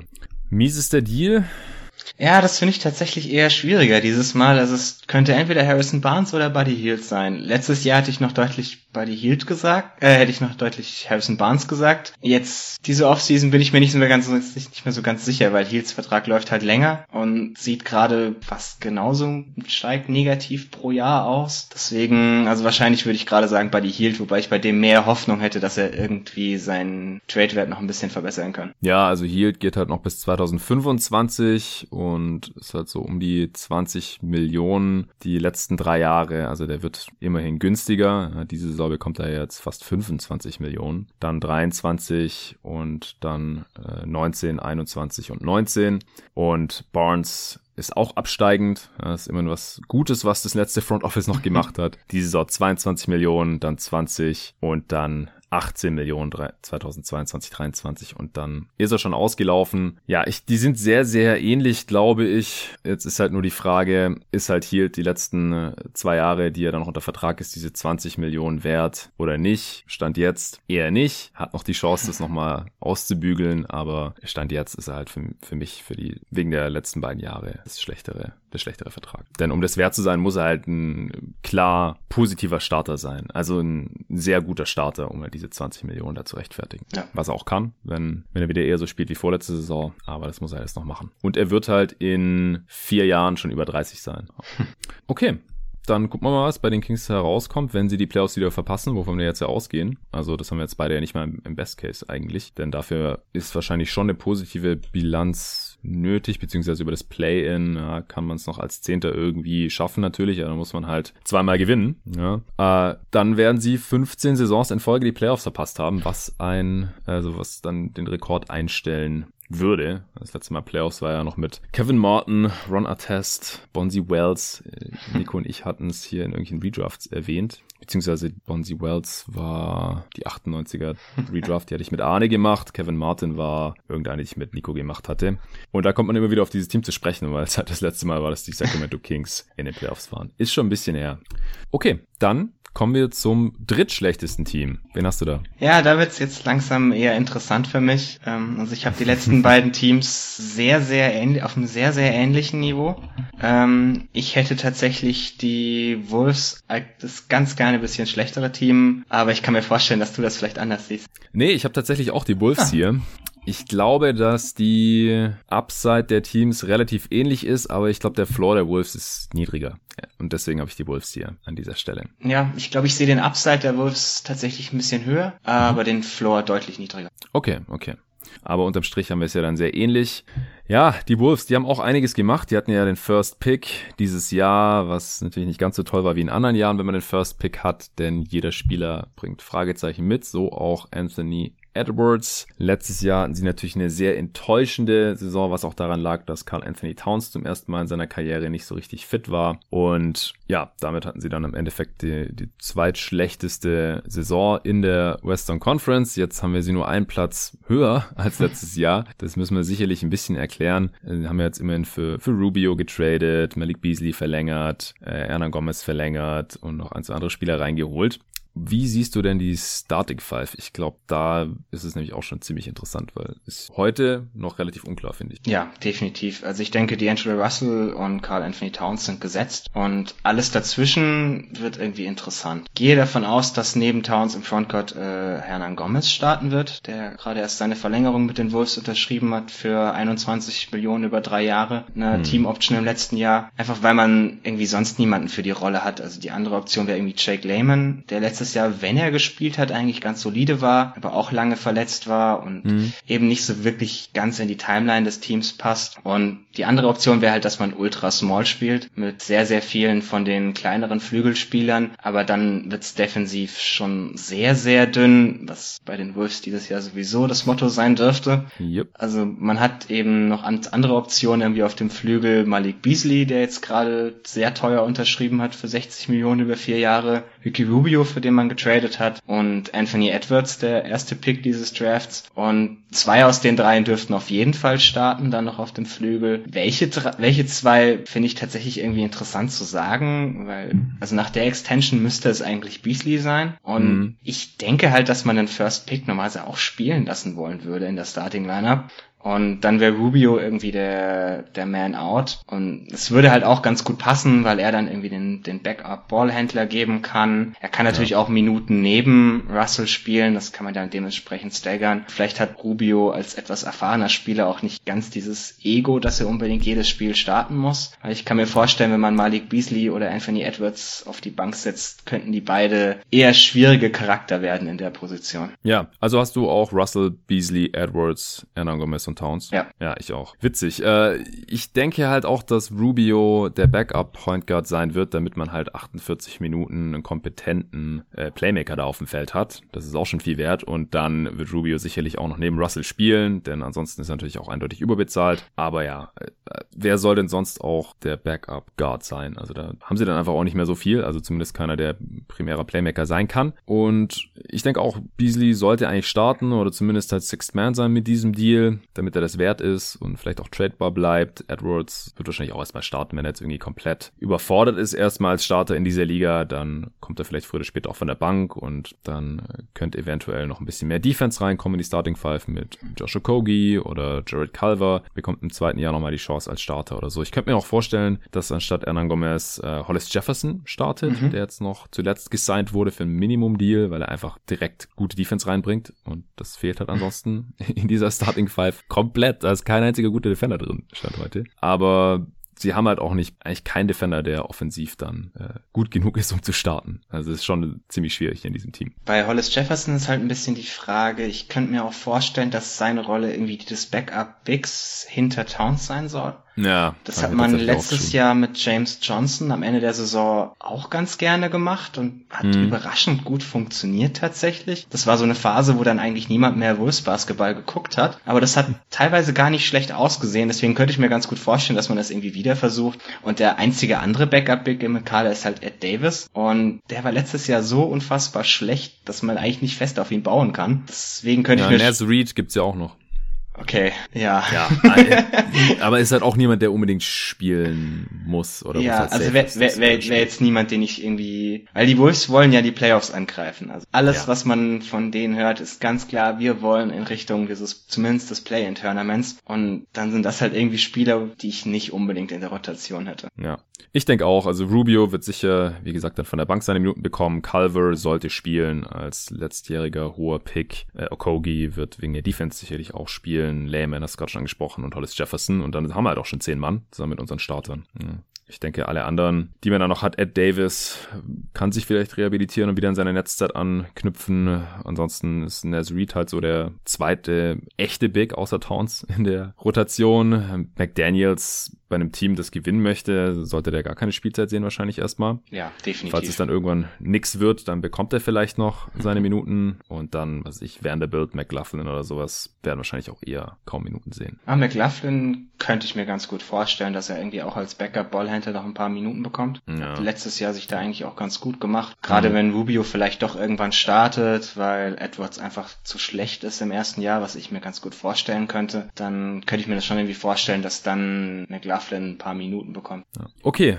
Wer könnte hier ausbrechen? Es ist jetzt vielleicht kein Breakout-Kandidat im eigentlichen Sinne, aber ich glaube, viele haben vergessen, wie unfassbar gut Carl Anthony Towns offensiv sein kann. Ja. Also vorletztes Jahr, wenn er fit war, war das eigentlich einer der zehn besten Offensivspieler der Liga, ohne jede Frage. Ja. Vielleicht könnte man sogar für Top 5 argumentieren irgendwie. Mhm. Und also selbst letztes Jahr, wenn Towns auf dem Feld war, war die Offense immer noch richtig gut. War da im 88. Percentile. Und es ist halt auch, also ich kann mir gut vorstellen, wenn Towns Towns jetzt dieses Jahr so viele Waffen auch neben sich hat, weil jeder in der Starting Five kann irgendwie werfen, er hat unfassbar viel Spacing, vielleicht zum ersten Mal in seiner ganzen Karriere und dass man dann nochmal ganz andere Counting-Stats von ihm sehen wird bei einer überragenden Effizienz, die er vorher schon hat. Ja, und er hat ja letzte Saison schon 27, 11 und viereinhalb Assists aufgelegt. Also, das ist, und ich sehe halt auch noch diese Upside, die du da ansprichst. Also, dann könnte er halt auch irgendwie 30, 12, er hat auch keine Rebounder neben sich, äh, 30, 12 und 5 auflegen oder sowas. Also unglaubliche Zahlen. Dazu hat er auf jeden Fall das Potenzial, das kann ich mir so gut vorstellen. Aber gleichzeitig ist für mich Carl Anthony Towns auch eines der größten Fragezeichen dieser Saison. Denn er hat ein richtig hartes Jahr hier durchgemacht. Seine Mutter ist an Covid verstorben und noch sechs andere Familienmitglieder, glaube ich. Oder insgesamt sechs. Ins insgesamt sechs. Insgesamt sechs, also noch fünf weitere. Und er hat halt, halt auch schon mehrmals gesagt, also er hatte gar keinen Kopf für Basketball und er sieht es jetzt auch nicht so, dass äh, Basketball ihn davon ablenken kann. Und er ist halt total down irgendwie. Und da ist jetzt halt wirklich die Frage, wie fokussiert ist Towns? Und wenn er es nicht ist, dann natürlich komplett nachvollziehbar.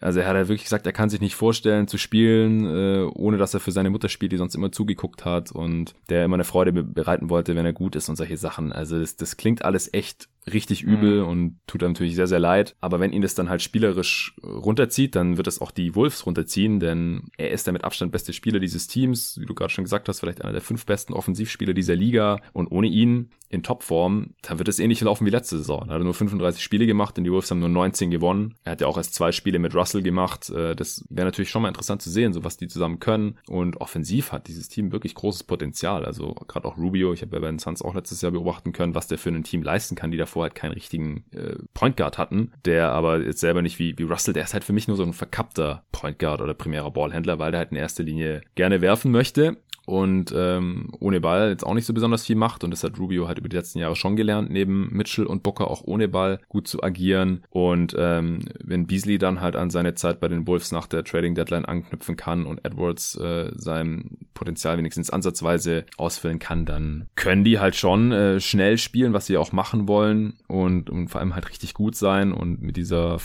Starting Five können die Five out spielen im Prinzip, dann kann das locker eine Top 10 Offense sein eigentlich. Ja, auf jeden Fall. Also man hat hat ja letztes Jahr auch schon unfassbar viele Dreier genommen, also Team mit den drittmeisten Abschlüssen von hinter der Dreierlinie. Und das, obwohl man eigentlich Spieler hatte, die dafür jetzt nicht unbedingt ideal geeignet waren, weil eben Okogi und Calver viele Minuten gespielt haben, weil auch viele der anderen Spieler, die irgendwie Minuten bekommen haben, eigentlich das nicht unbedingt ihre Stärke war. Und jetzt hat man ein Starting Lineup, wo eigentlich jeder der fünf Spieler ein Plus-Shooter ist. Und wenn die das dann noch vom Coaching her komplett ausnutzen dürfen, kann das schon auch sehr schnell eine sehr, sehr starke Offense sein. Ja, also bei Edwards, da will ich erstmal noch sehen, wie die Wurfauswahl aussieht und ob er in der NBA dann über 30% Dreier treffen kann. Ja, also rein vom Shot-Making her ja. überdurchschnittliche Shooter, sag so. ja, genau. Okay, äh, ja, Schwäche natürlich Defense, wir haben es schon mehrmals angesprochen, also gerade in der Starting Five, da ist halt kein einziger Plus-Defender dabei. Das ist halt auch so ein Bereich, wo Towns noch einen Breakout quasi haben könnte, einfach mal ein guter Defender zu sein, weil er hat eigentlich alle Anlagen dazu, war im College auch ein guter Defender, auch als Rookie war er da noch ganz gut und dann seither hat er das irgendwie so ein bisschen eingestellt. Ähm, je nachdem, wer halt noch spielt, Rubio ist eigentlich ein guter Defender, Calver kann ein guter Defender sein, Okogi, Hollis Jefferson gibt's da schon Lineups, aber die können dann halt, äh, die haben halt kein Shooting. Also Defense wird auf jeden Fall ein Problem sein und mich würde es eigentlich wundern, wenn sie, weiß nicht, da nicht zu den zehn schlechtesten Teams der Liga gehören, vielleicht sogar zu den fünf schlechtesten. Ja, auch das sehe ich sehr ähnlich. Also man war mit Towns auf dem Feld letztes Jahr im zwölften Percentile und das obwohl da auch schon relativ viele der besseren Verteidiger, ein Kogi, Calver, viele Minuten mit ihm gemeinsam gespielt haben. Und also auch das defensive Coaching war letztes Jahr eher fragwürdig an vielen Stellen. Also es gab viel Kritik für Ryan Saunders für seine Offense, weil man eben so viele Dreier genommen hat, obwohl die Spieler das eigentlich gar nicht konnten. Und ich fand den Teil eigentlich eher ganz angenehm, weil das halt eben so ein Spielstil ist, relativ modern, den du irgendwie dem Team auch mal beibringen musst. Aber auf der anderen Seite war das teilweise schon ein bisschen planlos eher. Und dann also mit schlechtem defensiven Coaching plus dem Personal kann das halt auch die schlechteste Defense der Liga Liga sein, relativ ohne Probleme. Ja, ja, wahrscheinlich haben sie dazu auch das Potenzial, in Anführungsstrichen. äh, wo liegt denn jetzt der Best Case, wenn du den besser siehst als bei den Spurs? Also den Best Case habe ich mit einer Top 5 Offense, dass man defensiv vielleicht irgendwie nur leicht unterdurchschnittlich ist, gerade wenn Towns nochmal einen Schritt vorwärts macht als Rim Protector. Ja, das brauchen sie dann halt wirklich. Ja, genau. Also dass man mit Towns so eine Drop Coverage spielt und er die vielleicht gut ausführen kann, ist jetzt nicht völlig unvorstellbar, aber man müsste es halt langsam mal wieder sehen. Irgendwie das letzte Mal, dass er Defense gespielt hat, stand halt irgendwie noch Kevin Garnett daneben. und ja. ist halt dann auch, also ist halt auch ein bisschen die Frage, was erwartet man sich von Anthony Edwards? Also im Best Case kann er schon sehr wertvolle Minuten auf dem Flügel spielen, irgendwie defensiv überraschend gut sein. Man hat es ja doch bei einigen sehr athletischen Prospects gesehen, die im College sehr, sehr viel mit dem Ball in der Hand machen mussten, dass sie defensiv mhm. dann eben nicht mehr viel geleistet haben und mhm. dann in der NBA NBA in einer kleineren Rolle das vielleicht doch ganz gut können. Es würde mich bei Edwards jetzt sehr überraschen, aber es ist nicht unmöglich. Und ein ganz wichtiger Teil des Best Case ist eben auch, dass Towns wirklich fit bleibt und alle 72 Spiele macht. Und dann könnte ich mir schon vorstellen, dass man auch deutlich über die 500 kommt, so 40 Spiele gewinnt und die Playoffs schafft über das Play-In. Ja, ich habe 38 aufgeschrieben, also nicht wirklich weniger. Also ich habe bei den Spurs jetzt auch nicht wirklich viel mehr, aber der Floor von den von den äh, Wolves, den sehe ich halt schon sehr viel niedriger. Also Best Case sehen wir dann wohl gleich. Ich glaube halt im Worst Case könnte es ähnlich laufen wie letzte Saison. Ich habe jetzt mal 20 Siege aufgeschrieben, was ja vor allem umgerechnet immer noch deutlich mehr wäre als letzte Saison. Aber wie gesagt, wir haben sie jetzt schon als drittschlechtestes Team dieser Conference und im Worst Case sind sie vielleicht noch schlechter als die Kings oder so und dann sind sie halt sogar wieder das zweitschlechteste Team äh, im Westen. Das kann halt auch relativ schnell passieren, wenn, wenn die Defense die schlechteste der Liga ist und dann offensiv, äh, was ich, war Malik Beasley halt ein paar Spiele quasi im Contract-Modus und ist es jetzt nicht mehr. Der hat ja auch eine relativ turbulente Offseason gehabt mit Probleme mit dem Gesetz und so. Dann mhm. Russell und Towns haben ja quasi noch gar nicht zusammen gesehen. Vielleicht passt es ja doch nicht so gut, obwohl es gute Kumpels sind. Und Edwards äh, nimmt weiterhin bescheuerte Würfe, genauso wie Beasley und Russell. Also das kann halt echt, es hat Katastrophenpotenzial, diese drei Dudes nebeneinander.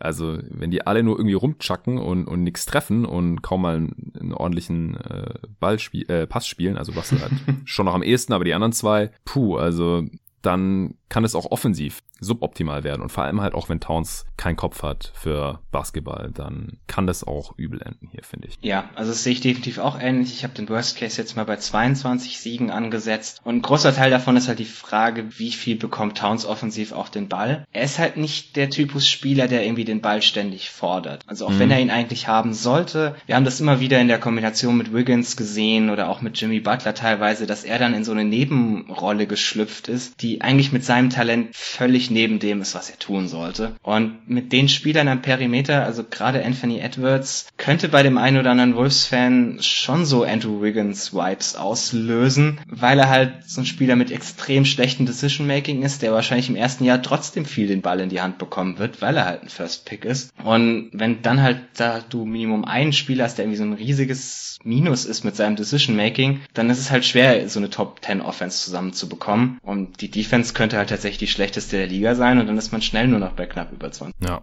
Over-Under 28,5, das sind umgerechnet so 32 Siege. Schwierig. Also ich würde, ja, ich finde es auch mega schwierig, aber ich würde eher undergehen, solange nicht klar ist, äh, wie Towns drauf ist. Okay. Gesagt. Ich hätte, Damit ich hätte, steht und fällt die Saison. Also ich hätte jetzt ein leichtes Over. Ich habe sie so 29, 30 Siege, aber mhm. das wäre tatsächlich auch nichts, worauf ich Geld, Geld wetten würde. Nee, nee, auf keinen Fall. Ja, ansonsten interessante Aspekte. Ich glaube, wir haben jetzt eigentlich schon fast alles angesprochen, zumindest das, was ich mir aufgeschrieben habe. Also Anthony Edwards bin ich sehr gespannt, was der in der NBA leisten wird. Ja, was sich vielleicht der eine oder andere Wurst-Fan noch angucken könnte, sind FC Barcelona-Spiele nächstes Jahr. Hm. Weil da spielt Leandro Bolmaro. Den haben sie ja auch dieses Jahr in der ersten Runde gepickt. Den haben wir jetzt noch gar nicht erwähnt. Sollte man vielleicht auch mal tun. Stash ist auch ein sehr, sehr interessanter Spieler. Ähm, Playmaker, unfassbar guten Dribbling. Also ist vielleicht auch ganz interessant, sich das mal anzugucken, was da so in ein, zwei Jahren wahrscheinlich auch im Kader rumlaufen würde. Ansonsten interessiert mich noch die Entwicklung von Saunders als Coach. Das war ja letztes mhm. Jahr mehr oder weniger sein erstes Jahr. Und und also zum Beispiel in dem Coach-Ranking von Nate Duncan und Sean Hollinger war er halt 30. Und ey, ey, nicht, okay. nicht ganz völlig ohne Grund. Also ich mag einiges von dem, was er letztes Jahr getan hat, aber es gibt schon auch viele Kritikpunkte. Auch gerade so im Player Development sah das jetzt teilweise auch nicht so überragend aus. Und müssen halt mal schauen, ob er tatsächlich irgendwie so ein wirklicher NBA-Coach ist. Das dürfte sich auch dieses Jahr zeigen, meiner Meinung nach. Ja, ja, ja, ja, ist auch noch so ein Aspekt. Der ist ja total unbewiesen. Wir haben es ja vorhin schon mal in Thunder erwähnt. Rookie-Head Coach gibt auf jeden Fall ab Abzug ist eine Red Flag, wenn es ums Gewinnen geht, normalerweise, gerade bei so eher unklaren Kadersituationen. Also bei Brooklyn und Steve Nash, da ist es jetzt ein bisschen eine andere Situation, vor allem weil der ja auch krasse Assistant Coaches jetzt um sich geschart hat. Der ist jetzt nicht so der klassische Rookie-Head Coach, aber Saunders war das ja letztes Jahr und bisher hat er noch nicht bewiesen, dass er, oder konnte natürlich auch nicht beweisen, aber er muss noch beweisen, dass er im zweiten Jahr besser ist als im ersten.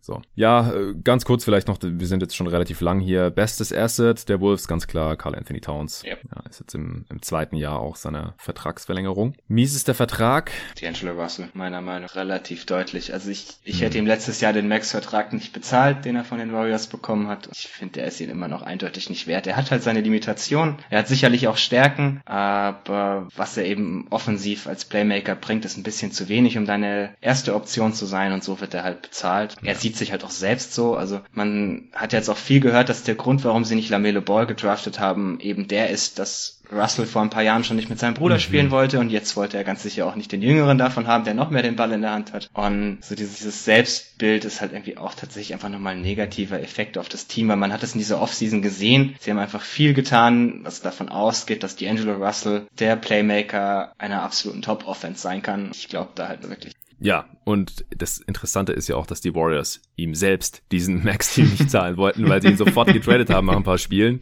Also das sagt für mich auch schon alles. Also für mich auch kein Max-Player, es sei denn, er tut sich noch was gewaltig, sodass er offensiv ganz, ganz klar ein eindeutiges Plus ist. Das hat er bisher noch nicht gezeigt. Also man darf halt auch nicht vergessen, viele verweisen immer auf diese Nets-Playoff-Saison da er war ein Minus in diesem Team, leider. Er war zwar der All-Star dieses Teams und die sind in die Playoffs gekommen, aber sie waren halt mit ihm auf dem Feld nicht besser als ohne ihn. Also das habe ich zumindest so im Kopf. Ja, also sie waren ein bisschen schlechter. Er war halt nicht mal der beste Ballhändler des Teams. Also. Ja, ja. genau. Also da muss er auf jeden Fall noch was zeigen, um diesen Deal wert zu sein. Deswegen sehe ich das genauso wie du. Dann können wir jetzt zu deinem Lieblingsteam kommen, den San Antonio Spurs. Letztes Jahr ja auch ja relativ knapp noch am äh, Play-in gescheitert. Ich glaube, einen Tag vor Ende der Bubble war dann klar, dass sie es nicht mehr schaffen können, oder? Auch, auch erst dann im letzten Tag, nachdem äh, Milwaukee es dann so schlecht gespielt hat am letzten Tag. Da habe ich mich auch noch ein bisschen aufgeregt, weil die letzten paar Spiele waren ja dann mehr oder weniger so hm. äh, es passiert erstmal irgendwie gar nichts. Ja, da, also es, sie, sie waren dann schon raus nach dem ersten Spiel. Es war dann klar, dass ja. bis sie selbst dann gegen Utah gespielt haben, war klar, dass sie es nicht mehr packen können, eine Stunde später. Genau so, genau. Im letzten Spiel war es schon entschieden. Genau, genau. Aber es war erst so eine Stunde vor Spielbeginn, war es klar. Okay, ja. Also im Prinzip war es noch relativ knapp. Die Saison ist äh, natürlich nach Spurs Standards dann suboptimal verlaufen, denn das war das erste Mal seit Ewigkeiten, dass man die Playoffs verpasst hat. Und jetzt haben wir hier sie als äh, viertschlechtestes Team im Westen eingeordnet, also sehr, sehr untypisch typisch für ein Greg Popovich Team.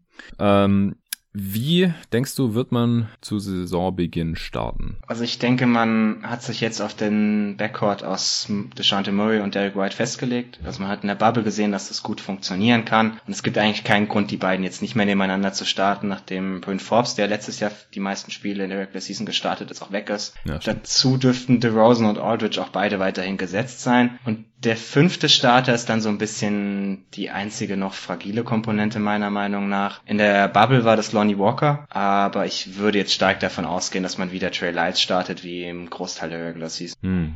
Okay, ja, ich, ich, ich sehe das im Prinzip ähnlich, beziehungsweise will dir als Experten natürlich nicht widersprechen. Was denkst du, wer dann noch eine wichtige Rolle in der Rotation spielen wird und äh, wer dann vielleicht auch nicht? Calvin Johnson ist jetzt zum Beispiel erstmal auch verletzt, oder? Äh, ja, aber nur zum Trainingsauftakt, also zum ersten Spiel okay. soll er auch schon fit sein, genauso wie Derek White auch. Okay. Und dann, also ich habe jetzt beide einfach fest eingerechnet. Man muss, muss man schauen, wie das Ganze das beeinflusst, wenn sie das, wenn sie einen Großteil des Trainingcamps verpassen. Es könnte natürlich dann schon irgendwie sein, mhm. dass man deswegen White dann ein bisschen langsamer aufbaut und vielleicht erstmal Paddy Mills startet oder so, aber und ihn dann langsam ranzieht. Also Paddy Mills wird sicherlich ein wichtiger Spieler noch in der Rotation sein. Er hat jetzt in den letzten Tagen irgendwie auf Twitter immer wieder Highlights von äh, Australian Paddy Mills ge äh, retweetet, so wo er, er war ja zum Beispiel Topscorer Scorer der letzten WM, wissen viele irgendwie auch nicht. Ähm, ja, stimmt. Ja, und dass er halt mehr so, also mehr tatsächlich als Scorer auftreten soll, weil die Bank braucht das jetzt dann vielleicht auch, wenn White dann einer der Starter ist, weil ansonsten sehe ich da noch Lonnie Walker, Calvin Johnson wahrscheinlich mit vielen Minuten, Rudy Gay dürfte spielen und Jakob Pörtl. Und da fehlt halt so dieser klassische Ballhändler, den hat letztes Jahr Derek White gespielt, relativ stark in der Rolle. Ich würde hoffen, dass man Murray und White staggert, dass immer einer von den beiden auf dem Feld ist, aber das macht Pop einfach nicht. Mhm. Er kennt dieses Wort nicht nicht. äh, zumindest nicht, wenn er denjenigen starten lässt und nicht irgendwie als Six-Man von der Bank bringt. Deswegen gehe ich davon aus, dass man wieder so diese, diese klassischen Hockey-Assists von ihm sieht, also dass er fünf Starter und fünf Bankspieler hat. Was jetzt natürlich gerade genau, was jetzt natürlich ja. gerade dem einen oder anderen vielleicht aufgefallen ist, dass der Name Devin Vassell hier nirgendwo gefallen ist. Für ja. einen Lottery-Pick wäre das natürlich ziemlich schade, aber ich finde es gerade ein bisschen schwierig, seine Rolle in der Rotation zu finden. Weil in der Second Unit, also man hat mit Lonnie Walker und Calvin Johnson eben zwei junge Wings, die eigentlich beide viele Minuten spielen müssen, in der Bubble sich auch gut geschlagen haben und sich das meiner Meinung nach erstmal verdient haben. Was ich persönlich sehr, sehr cool fände, wenn, wenn Lyles doch nicht startet, irgendwie Vassell als fünfter Starter. Der wäre der perfekte Fit für die, für die Starting Lineup mit seiner mhm. Team Defense. Bringt halt genug Shooting mit, das dem Lineup ansonsten komplett fehlt. Aber das wird einfach an San Antonio nicht passieren. Also Rookies starten normalerweise unter Pop einfach nicht. Deswegen, es wird ein bisschen, ich denke, man wird dieses Jahr dann mehr so eine 11, 12 Mann Rotation spielen, wo Vassell dann noch einige Minuten bekommt, Eubanks von der Bank wahrscheinlich noch einige Minuten bekommt. Und dann wird man halt eben sehen müssen, wie er sich da irgendwo reinfindet. Ja, also ich habe hab mir auch schon überlegt, wo Vassell da reinpasst und solange alle halbwegs fit sind, sind da nicht so viele Minuten für ihn übrig, wie du auf jeden Fall. Siehst du einen äh, Breakout-Kandidaten? Letztes Jahr war es ja im Prinzip Derek White. Gibt es jemanden, dem du das jetzt dieses Jahr zutraust? Ja, es ist lustig, dass du jetzt Derek White als Breakout-Kandidaten letztes Jahr ansprichst, weil vor der Bubble hätten die meisten Leute da absolut nicht zugestimmt. Also ich erinnere mich irgendwie ja. noch, dass er bei Hollinger und Duncan irgendwie einer der most confusing Players waren, weil sie der Meinung war, man, er hätte einfach gar keinen Schritt nach vorne gemacht. Das habe ich mhm. damals schon nicht so gesehen, sondern dachte, dass das mehr oder minder Quatsch ist. Und man hat jetzt in der Bubble halt gesehen, was er tatsächlich leisten kann, was man vorher in kleinen mhm. Minuten eigentlich auch sehen konnte. Also er ist letztes Jahr einer der besten Pick-and-Roll-Playmaker der Liga gewesen nach Zahlen. Das ist schon ein unfassbarer Krass. Schritt, wenn man sieht, dass er vorher in seiner, in der Saison, wo er da als Starter reingeworfen wurde, in dem Bereich eigentlich eher unterdurchschnittlich war. Also hat er sich da als Playmaker schon extrem verbessert und wenn dann das Shooting aus der Bubble auch noch real ist, dann wäre das eigentlich eher mein Breakout-Kandidat für dieses Jahr. Ich habe bei den Kollegen vom Talking the Game Podcast habe ich gewettet, dass White dieses Jahr 10 Dreier pro 100 Possession nimmt und davon 40 Prozent trifft. Puh, okay. Waren die anderen alle nicht so begeistert zuzustimmen. Aber er hat in der, also in der Bubble, in den Seeding Games hat er 12 Dreier pro 100 Possession genommen und davon 39 Prozent mhm. getroffen. Da fehlt nicht mehr viel. Und ja. es ist halt sehr offensichtlich, dass er schon immer die passende Technik und den passenden Touch hatte. Also er konnte schon immer irgendwie gut aus der Midrange, war schon immer ein hochprozentiger Pull-Up-Schütze aus dem Pick and Roll. Und jetzt hat er eben auch die Aufgabe vom Coach bekommen, viele Dreier zu nehmen. Und die bekommen in San Antonio halt nur Leute, die auch tatsächlich werfen können. Also wenn du keine 40 Prozent triffst, darfst du halt nicht werfen. Das ist schon immer so ein bisschen Pops Philosophie gewesen. Ähm, außer du heißt halt der Martin Rose und dann dribbelst du noch in die Midrange und darfst dann von da werfen. Ja. äh, deswegen kann ich mir gut vorstellen, dass er irgendwie nochmal so ein, also zumindest im, im Schnitt zum letzten Jahr, sicherlich nicht zu dem letzten Eindruck, den wir jetzt irgendwie in der Bubble hatten. Von da aus ist es schwierig, nochmal riesige Fortschritte zu machen. Aber er war da halt auch mehr als 20 Punkte pro Spiel Spieler, war eigentlich der beste Spieler der Spurs, ziemlich eindeutig und hätte sich meiner Meinung nach auch zumindest die Konversation irgendwie um dieses All-Bubble-Team verdient gehabt. Mhm. Ähm, wenn er das Niveau halt halten kann, wäre das schon ein Riesenfortschritt zu dem, zu dem Schnitt, den wir letztes Jahr gesehen haben. Ansonsten, ich hatte letztes Jahr ja schon Lonnie Walker irgendwie als Breakout-Kandidat. Ich muss ihn einfach wieder anführen. Irgendwann klappt's vielleicht noch. Ja. Also Walker hat halt alle, alle Talente, die du irgendwie für so einen Breakout bräuchtest. Also er hat eine wahnsinnige Athletik, kann werfen, kann, hat den Drive zum Korb, ist ein richtig guter Defender geworden letztes Jahr, vor allem On-Ball. In der Team-Defense muss er noch ein bisschen zulegen. Was ihm halt fehlt, ist Decision-Making, Playmaking für andere. Und ich könnte mir gerade so in der Second Unit vorstellen, weil da jetzt kein so klassischer Ballhändler mehr dabei ist, dass er da ein bisschen mehr Raps bekommt und dann vielleicht auch nochmal deutlich besser ist als letztes Jahr. Ja, ansonsten die Spurs-Fans erhoffen sich noch viel von Calvin Johnson. Ähm, mhm. Ich weiß nicht, wie, also er hat letztes Jahr am Ende der Saison schon ziemlich stark gespielt. Ähm, er ist halt auch mehr so dieser, dieser Rollenspieler-Typus. Also ich sehe die, sehe den Creation Upside nicht so wirklich. Ähm, DeJounte Murray ist vielleicht auch noch ein Name, den man da irgendwie nennen muss. Also es sind viele so, so junge Spieler, die, die sicherlich Schritte nach vorne machen könnten. Aber ich würde jetzt auch bei keinem unbedingt drauf wetten wollen, dass er nächstes Jahr in der MIP-Discussion ist. Ja, das ist alles ziemlich nachvollziehbar. Also klar, wenn, wenn White dann so spielt wie in der Bubble, dann ist es auf jeden Fall nochmal ein Breakout. Und ansonsten, klar, ich bin auch großer Lonnie Walker-Fan, keine Frage. Also nicht nur wegen des Namens oder weil er auch University of Miami war, sondern ich, ich mag sein Skillset auch ganz gerne. Also ich hoffe auch, dass er nochmal einen Schritt nach vorne machen kann. Vom Spielstil her, ich weiß nicht, wird da irgendwas kommen, was großartig anders ist als die letzten Jahre. Weiß nicht, dass Marcus Aldridge vielleicht dann konstant äh, Dreier nehmen kann. Die, oder die, die Frage ist, welch, welcher Teil der letzten Jahre? Also was man jetzt aus dem Training Camp des Spurs hört, ist, dass jeder immer und immer wieder diese Aussage bringt mit, ja, LeMarcus Aldridge muss sich jetzt an das anpassen, was wir in der Bubble gespielt haben. Also mhm. das kam selbst von Pop, das kam auch von Aldridge selber. Und also man hat in der Bubble einen völlig anderen Basketball gespielt als vorher. Man hat dann sehr, sehr Drive-and-Kick-lastige Offense gespielt, mit viel Ball-Movement, immer wieder der Pass raus zum Perimeter und ein neuer Drive. Man hat eben auch sehr klein gespielt, mit verhältnismäßig viel Spacing, wenn es auch immer noch nicht überragend war. Das wird's halt nicht, solange DeMar DeRozan und DeJounte Murray zusammen auf dem Feld stehen. Und wenn sich Aldridge da halt dran anpassen muss, heißt es, dass er auch hauptsächlich an der Dreierlinie steht und eben dann das Spacing für die anderen gibt. Und das wäre nochmal ein ganz wertvolles Attribut da hinzuzufügen, weil letztes Jahr war es dann eben mhm. meistens Jakob Pöltl, der viel so aus den Handoffs machen konnte oder halt den Screen gestellt hat und dann hart zum Korb gerollt ist, aber der halt absolut keine Gravity hat, wenn er irgendwo am Perimeter steht. Und das wäre nochmal ganz interessant, wenn man das irgendwie dieser, dieser Drive-and-Kick-Offense noch hinzufügen könnte. Ich habe halt nur ein bisschen die Befürchtung, dass man vielleicht doch wieder in die, die Spielweise von vor der Bubble zurückfällt. Also Aldridge, bei allen Fortschritten, die er letztes Jahr in diesem Three-Point-Shooting gemacht hat, am liebsten postet er halt immer noch. Und mhm. wenn dein Big in der Zone steht und den Ball zum Post-Up verlangt, ist es verdammt schwer, da nicht hinzupassen. Das ist auch so was, was wir immer wieder sehen, so dieses, äh, dieser Mason Plumley Gedächtnis Post-Up. Das ist einfach, wenn der Big sagt, ich poste jetzt auf, dann kann der Coach an der Seite schreien, was er will. Am Ende postet der Spieler meistens auf, weil du hast einfach keinen Platz, irgendwas anderes zu tun. Ja. Und also ich habe ein bisschen die Befürchtung, dass er in dieses Mindset zurückfällt, aber also die letzten Tage war schon sehr, sehr viel Positives aus der Richtung, das mich ein bisschen, bisschen optimistischer gemacht hat. Deswegen hoffe ich, dass man eher mehr davon sehen wird. Ja, nice. Das klingt auf jeden Fall vielversprechend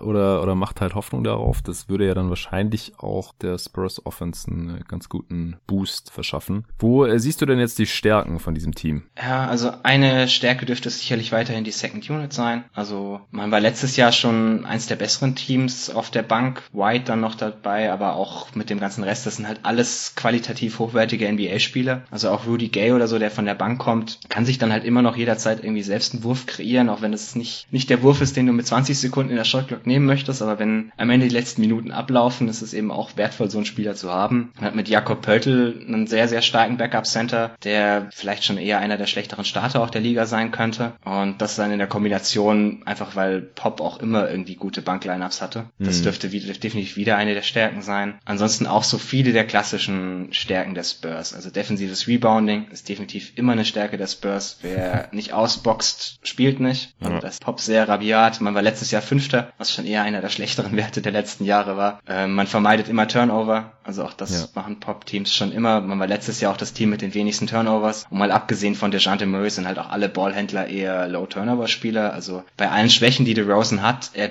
begeht extrem wenig Turnover. Dasselbe gilt für Aldridge, für einen Spieler mit seiner Usage. Auch ja. Derek White ist ein sehr solider Decision Maker, der eigentlich wenig dumme Fehler macht. Äh, das dürfte dann also alles wieder irgendwie darauf hinauslaufen, dass man da relativ gut ist, was auch wichtig ist, weil man letztes Jahr in der Transition Defense einfach grausam war. Und ich ein bisschen die Befürchtung habe, dass das dieses Jahr auch so bleibt. Was man gar nicht tut, ist zum Beispiel auch offensives Rebounding. Auch das ist so ein Spurs-Ding. Ja. Man letztes Jahr das Team mit den wenigsten offensiven Rebounds, weil man halt sagt, Transition Defense geht vor. Leider hat das halt trotzdem nicht funktioniert.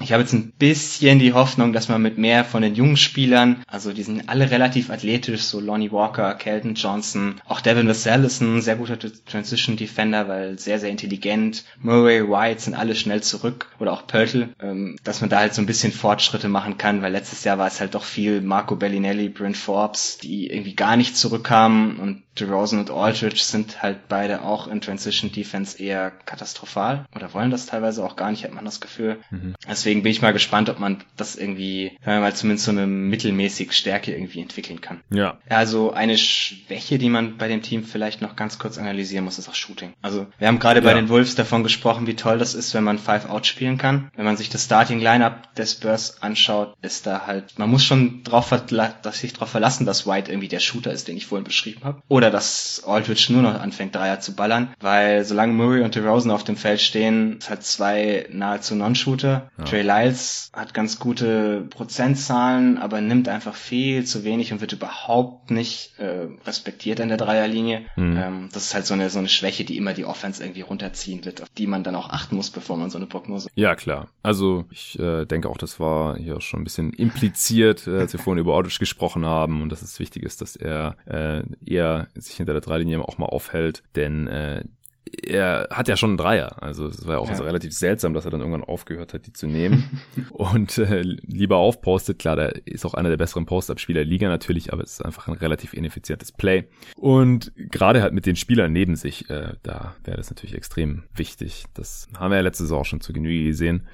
Kommen wir zum Best Case. Was können die Spurs im besten Fall erreichen? Also im Best Case könnte ich mir halt vorstellen, dass die Spurs eine Top 5 Offense sind. Also man darf nie vergessen, dass das Team vor zwei Jahren auch schon mit Aldridge und DeRozan eine Top 5 mhm. Offense war. Ja. Auch wenn man damals schon so ein bisschen, nennen wir es mal mittelalterlich gespielt hat mit extrem viel Midrangern. Mhm. Aber man hat eben doch jederzeit irgendwie genug Shot Creation. Also bei allen Schwächen, die DeRozan und Aldridge sonst haben, es sind halt beide Spieler, die dir irgendwie in den letzten Sekunden noch einen Wurf kreieren können, der zumindest solide ist. Und wenn man dann ansonsten außenrum so diese Drive-and-Kick-Offense aufbauen kann, die man in der Bubble gesehen hat, könnte ich mir schon ganz gut vorstellen, dass es tatsächlich eine Top-10-Offense ist. Die Defense könnte irgendwie im Best Case solide sein, durchschnittlich vielleicht, wenn die Jungen viel Spielzeit bekommen, die da alle relativ gut sind und sich auch weiterentwickeln können, weil viele der, der jungen Spieler haben letztes Jahr auch einen extremen Schritt gemacht in der Defense. Und wenn Aldridge halt vielleicht nicht nochmal schlechter wird, weil letztes Jahr einen gewissen Schritt zurück gemacht in dem Bereich, würde man hoffen, dass er sich vielleicht da irgendwo halten kann. Und dann könnte ich mir schon vorstellen, dass das Team auch irgendwie so 37, 38 Spiele gewinnt und in die Playoffs kommt. Hm, ich habe sogar im Best Case 40 aufgeschrieben, weil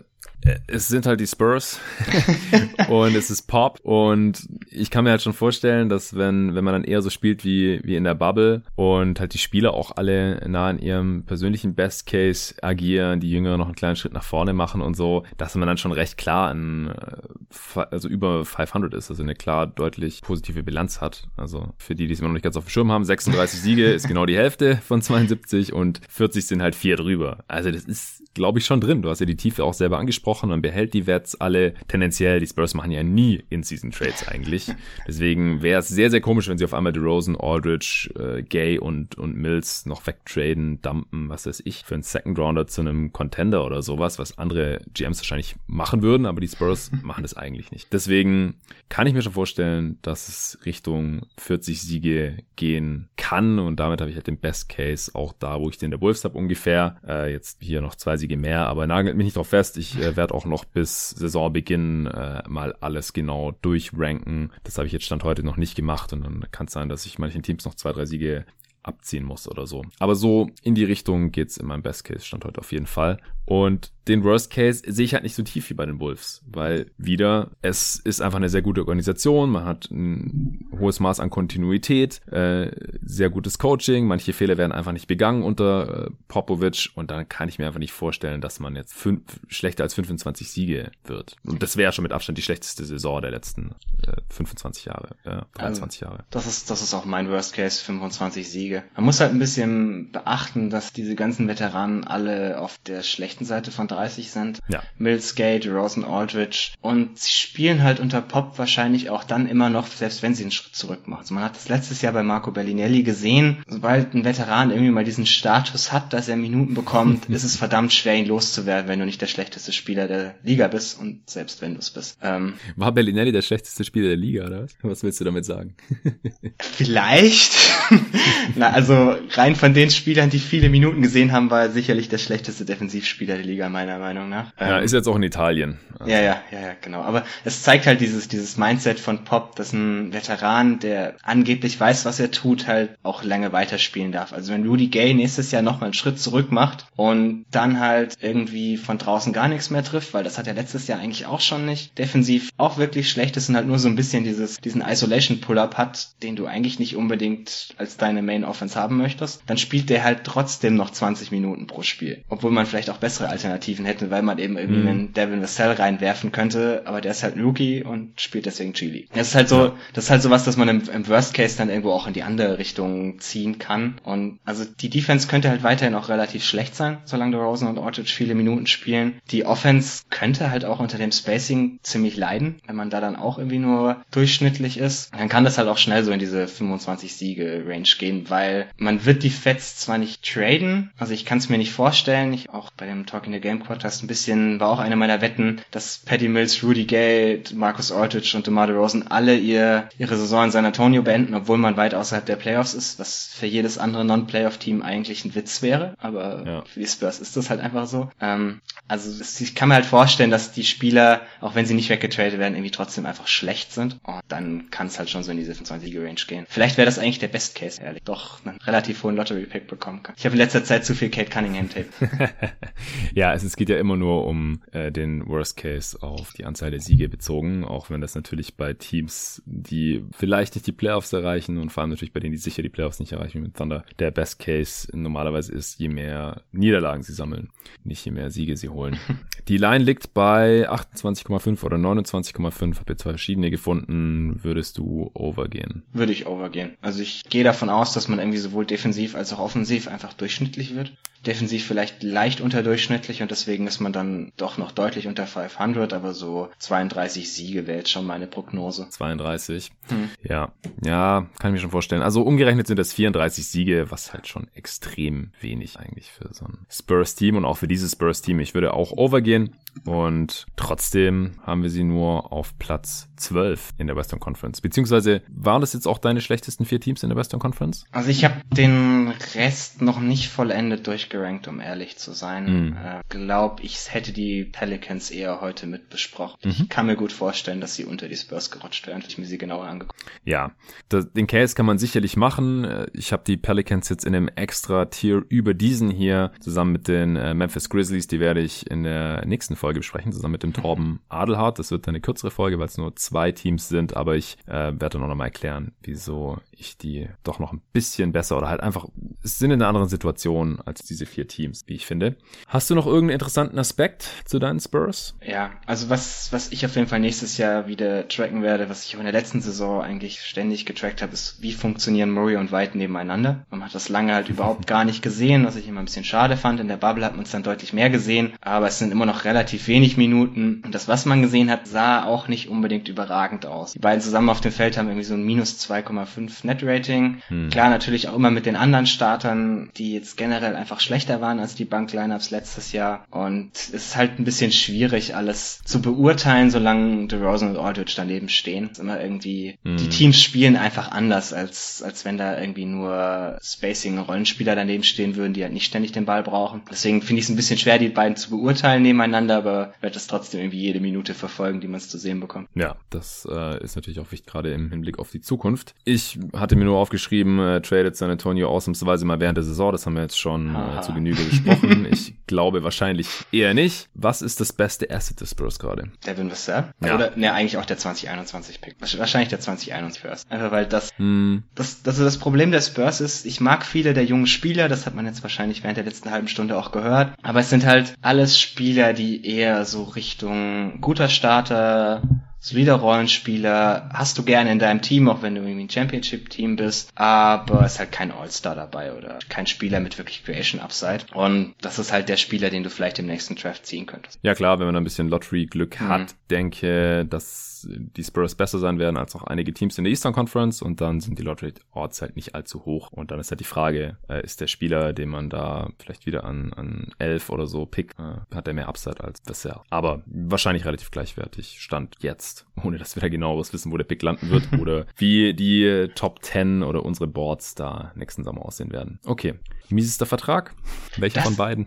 das, das, das ist tatsächlich gar nicht so einfach, finde ich. Also man hat, also das, das Schöne am Spurs Cap Sheet ist, man hat absolut keine Verträge, die über 2021 hinausgehen. Ja, da also, ist sehr clean. Hm. Man könnte da irgendwie bis zu 60 Millionen Cap Space zusammenbekommen, wenn man das haben möchte. Und das ist natürlich, dann gibt es schon keinen so wirklich miesen Vertrag, was schon eine ganz nette Abwechslung ist im Vergleich zu manchem anderen vergangenen Jahr, wo irgendwie so der Paul Gasol Vertrag schwer auf den Büchern lag. Hm. Ähm, das ist lustig, weil du zwei gesagt hast, für mich ist es wahrscheinlich ein dritter. Ey, Rudy Gay, also ich mag den Vertrag, ich mochte den Vertrag letztes Jahr für ihn noch, aber er hat einen wahnsinnigen Schritt zurück gemacht hm. und also würde ihn halt am liebsten eigentlich aus der Rotation streichen, wenn ich ehrlich bin. Okay. Dass man dann in der, in der Second Unit mit, mit Calvin Johnson auf der 4 spielt, weil das defensiv fast seine beste Position, weil er ein bisschen anders heißt ist, aber er ist halt so unfassbar bullig, dass das eigentlich ganz gut funktioniert. Dass man dann eben mit Vassal und Walker auf dem Flügel spielen würde. Deswegen, also klar, natürlich, DeRozan und Aldridge sind irgendwie die ersten beiden Namen, die einem einfallen. Es ist irgendwie schwierig zwischen den beiden. Für mich gibt sich das ehrlich gesagt nicht viel. Wer wär's denn für dich? Ich glaube, dass DeRozan schwerer zu traden ist. Mit 28 Millionen knapp. Aldridge verdient äh, zwar mit 24 auch nicht schlecht, aber sind immerhin fast 4 Millionen weniger. Und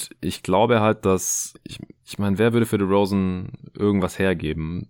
Das weil, haben wir auch über Hayward gesagt.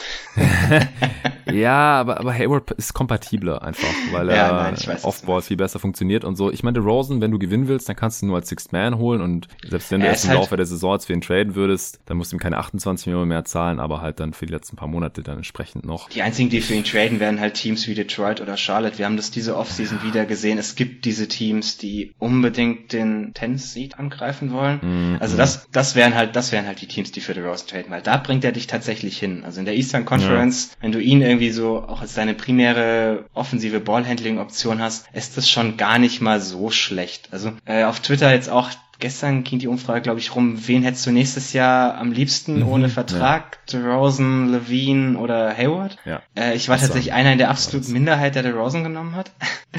ähm, ja. Also auf jeden Fall lieber als Levine. So, ja, also kann, Levine hat ja auch Abstand die meisten Stimmen bekommen. Das hat mich voll verwirrt. Also, ja. warum das denn? Also, der hat den günstigsten Vertrag und mit Vertrag wäre es wahrscheinlich er. Aber äh, der ist auch überhaupt kein Winning Player, verteidigt auch gar nichts. Und er hat noch, also der hat noch nie bewiesen, dass man mit ihm im Kader irgendwas gewinnen kann. Und DeRozan halt zumindest gute Regular Season, ja. In Playoffs ist dann halt Feierabend. Ich habe ja. für Hayward gestimmt, weil ich, weil ich ihn halt für am kompatibelsten halte. Und wenn er nicht seine 120 Millionen bekommen hätte, dann ist er ist er noch ein wertvoller Spieler. Halt, er ist jetzt halt kein, hat jetzt halt diesen miesen Deal bekommen und deswegen will man ihn deswegen nicht mehr. Aber ich halte ihn im Vakuum halt noch für besser als DeRozan, weil er On-Ball funktioniert und Off-Ball. Er funktioniert bei einem schlechten Team als erste Option, bei einem guten Team aber auch als vierte Option oder so, haben wir ja in Boston gesehen. Und das äh, habe ich halt von DeRozan jetzt noch nicht gesehen. Und Hayward ist immer noch ein solider Defender im ja. Gegensatz zu DeRozan. Und ich finde halt Aldridge, ich finde sein Value besser. Hier, er ist günstiger, vor allem wenn er seinen Dreier trifft. Dann äh, glaube ich auch, dass er kompatibler ist. Und Gay verdient 14,5 Millionen, läuft auch aus. Ja, ich verstehe, warum du ihn streichen möchtest. Und dann ist natürlich 14,5 Millionen teuer. Aber das ist jetzt halt auch kein Deal, der so wirklich Nee, also, also die, die, die Deals, die wirklich wehtun, hat man einfach nicht mehr. Das ist eigentlich das Schöne, wenn man irgendwie genau, ja, den klar. Langfristig hat man keine. Richtig. Ähm, ja. Also ich, ich finde die Extension für DeJounte Murray, die eigentlich der einzige langfristige Vertrag ist, den man wirklich hat, über Rookie Salaries immer noch ganz okay. Das ist ungefähr sein Value, deswegen kommt das für mich mhm. auch gar nicht in Frage. Und dann hat man eigentlich nicht mehr viele Optionen für die Frage. Ja, Murray verdient 15 bis 17,7 Millionen 2000 bis 2024, dann läuft sein Vertrag aus. Also wie ein leicht überdurchschnittlicher Starter und das äh, sehe ich auch so wie du. Und Pörtl verdient 9 Millionen und im letzten Jahr dann 10 bis 2023. Äh, das ist auch okay. Äh, du hast, also ich, wir sehen das sehr ähnlich. Ich hatte es hier im Pod auch schon erwähnt, dass du gesagt hast, äh, cool, wenn er irgendwie zwei, drei Millionen billiger wäre. Aber ja, aber also man hat ihm jetzt auch, das kam auch so bei einem Trainingscamp hoch, man hat ihm wohl klar gemacht, dass er am Ende dieses Vertrags der Starter sein soll. Mhm. Was mir auch schon mal so eine Nachricht war, die mich zu so einem leichten Lächeln verleitet hat, weil das halt auch ziemlich eindeutig bedeutet, dass man nicht langfristig mit Aldridge plant, was dann wahrscheinlich auch bedeutet, dass man nicht langfristig mit Rose plant. Ja, also die Frage ist halt auch, wer denn sonst? Also wenn man Aldridge nicht verlängert, man hat ja auch jetzt sonst keine Bigs mehr im Kader einfach ab der nächsten Saison. Und wenn man da nicht gerade irgendwie Mobley draftet oder sowas, dann ist halt auch die Frage, wo soll die Konkurrenz herkommen und deswegen ist der Stand heute natürlich der Start der, der Zukunft auch. Nee, ich hoffe auch dann für dich und auch für Nico, dass man über die kommende Saison hinaus dann nicht mehr mit diesen älteren Ex-Stars, DeRozan, Aldridge, Gay plant und dann äh, mal ein paar jüngere Spieler richtig viel Spielzeit bekommen sieht. Ich will einfach nur wieder gute Defense sehen. Das ist der Grund, warum ich Spurs-Fan geworden bin. Muss man langsam mal wieder dahin.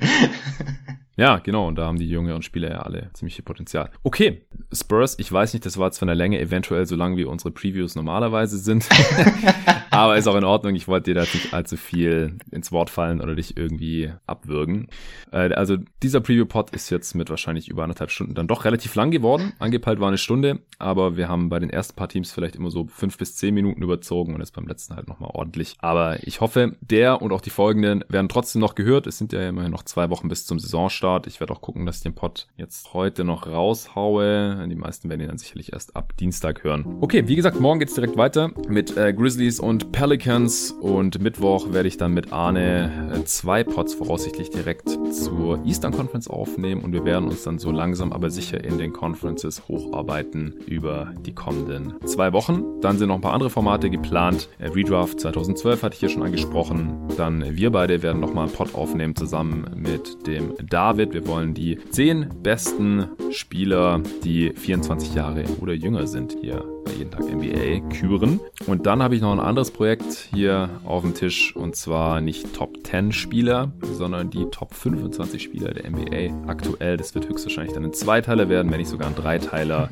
Dann äh, möchte ich gerne mal noch was über Fantasy Basketball, also Manager Games aufnehmen. Das äh, sollte im Optimalfall noch kommen, bevor die Draft-Termine in unseren Fantasy-Ligen jetzt sind. Also ich hatte hier im Pod ja auch dazu aufgerufen und das habe ich jetzt übers Wochenende alles organisiert. Mir haben über 50 von euch geschrieben, dass sie gerne dabei wären und mir das dann jetzt auch bis Sonntag noch bestätigt. Ich habe jetzt heute am Montag die ganzen Einladungen rausgehauen und den Leuten gesagt, in welcher Liga sie sind. Es sind jetzt wirklich fünf Ligen geworden, die immer zwischen 10 und 14 Managern groß sind. Tobi, du bist auch in der Liga dabei und zwar oh ja. in, der, in der ersten Liga, wo die ganzen äh, Nerds drin sind und Leute, die das schon seit Jahren zocken und in anderen Ligen sind eher Leute, die weniger Erfahrung oder noch gar keine Erfahrung mit äh, diesen Manager-Game-Formaten haben. Ich werde ein paar Ligen auf ESPN haben, ein paar auf Yahoo, je nachdem, wie da die Präferenzen eben lagen. Und dann gibt es auch noch das US-Manager-Game auf basketball.de. Da habe ich eine Division aufgemacht, die heißt einfach jeden Tag NBA. Könnt ihr einfach in die Suchmaske eingeben. Da sind auch schon einige Jungs drin, Hörer und Leute, die man vielleicht von NBA Twitter kennt, wenn man da unterwegs ist. Und ich würde es freuen, wenn wir da so viele werden wie möglich. Und dann können wir uns da auch ein bisschen vergleichen, ja, wer die besten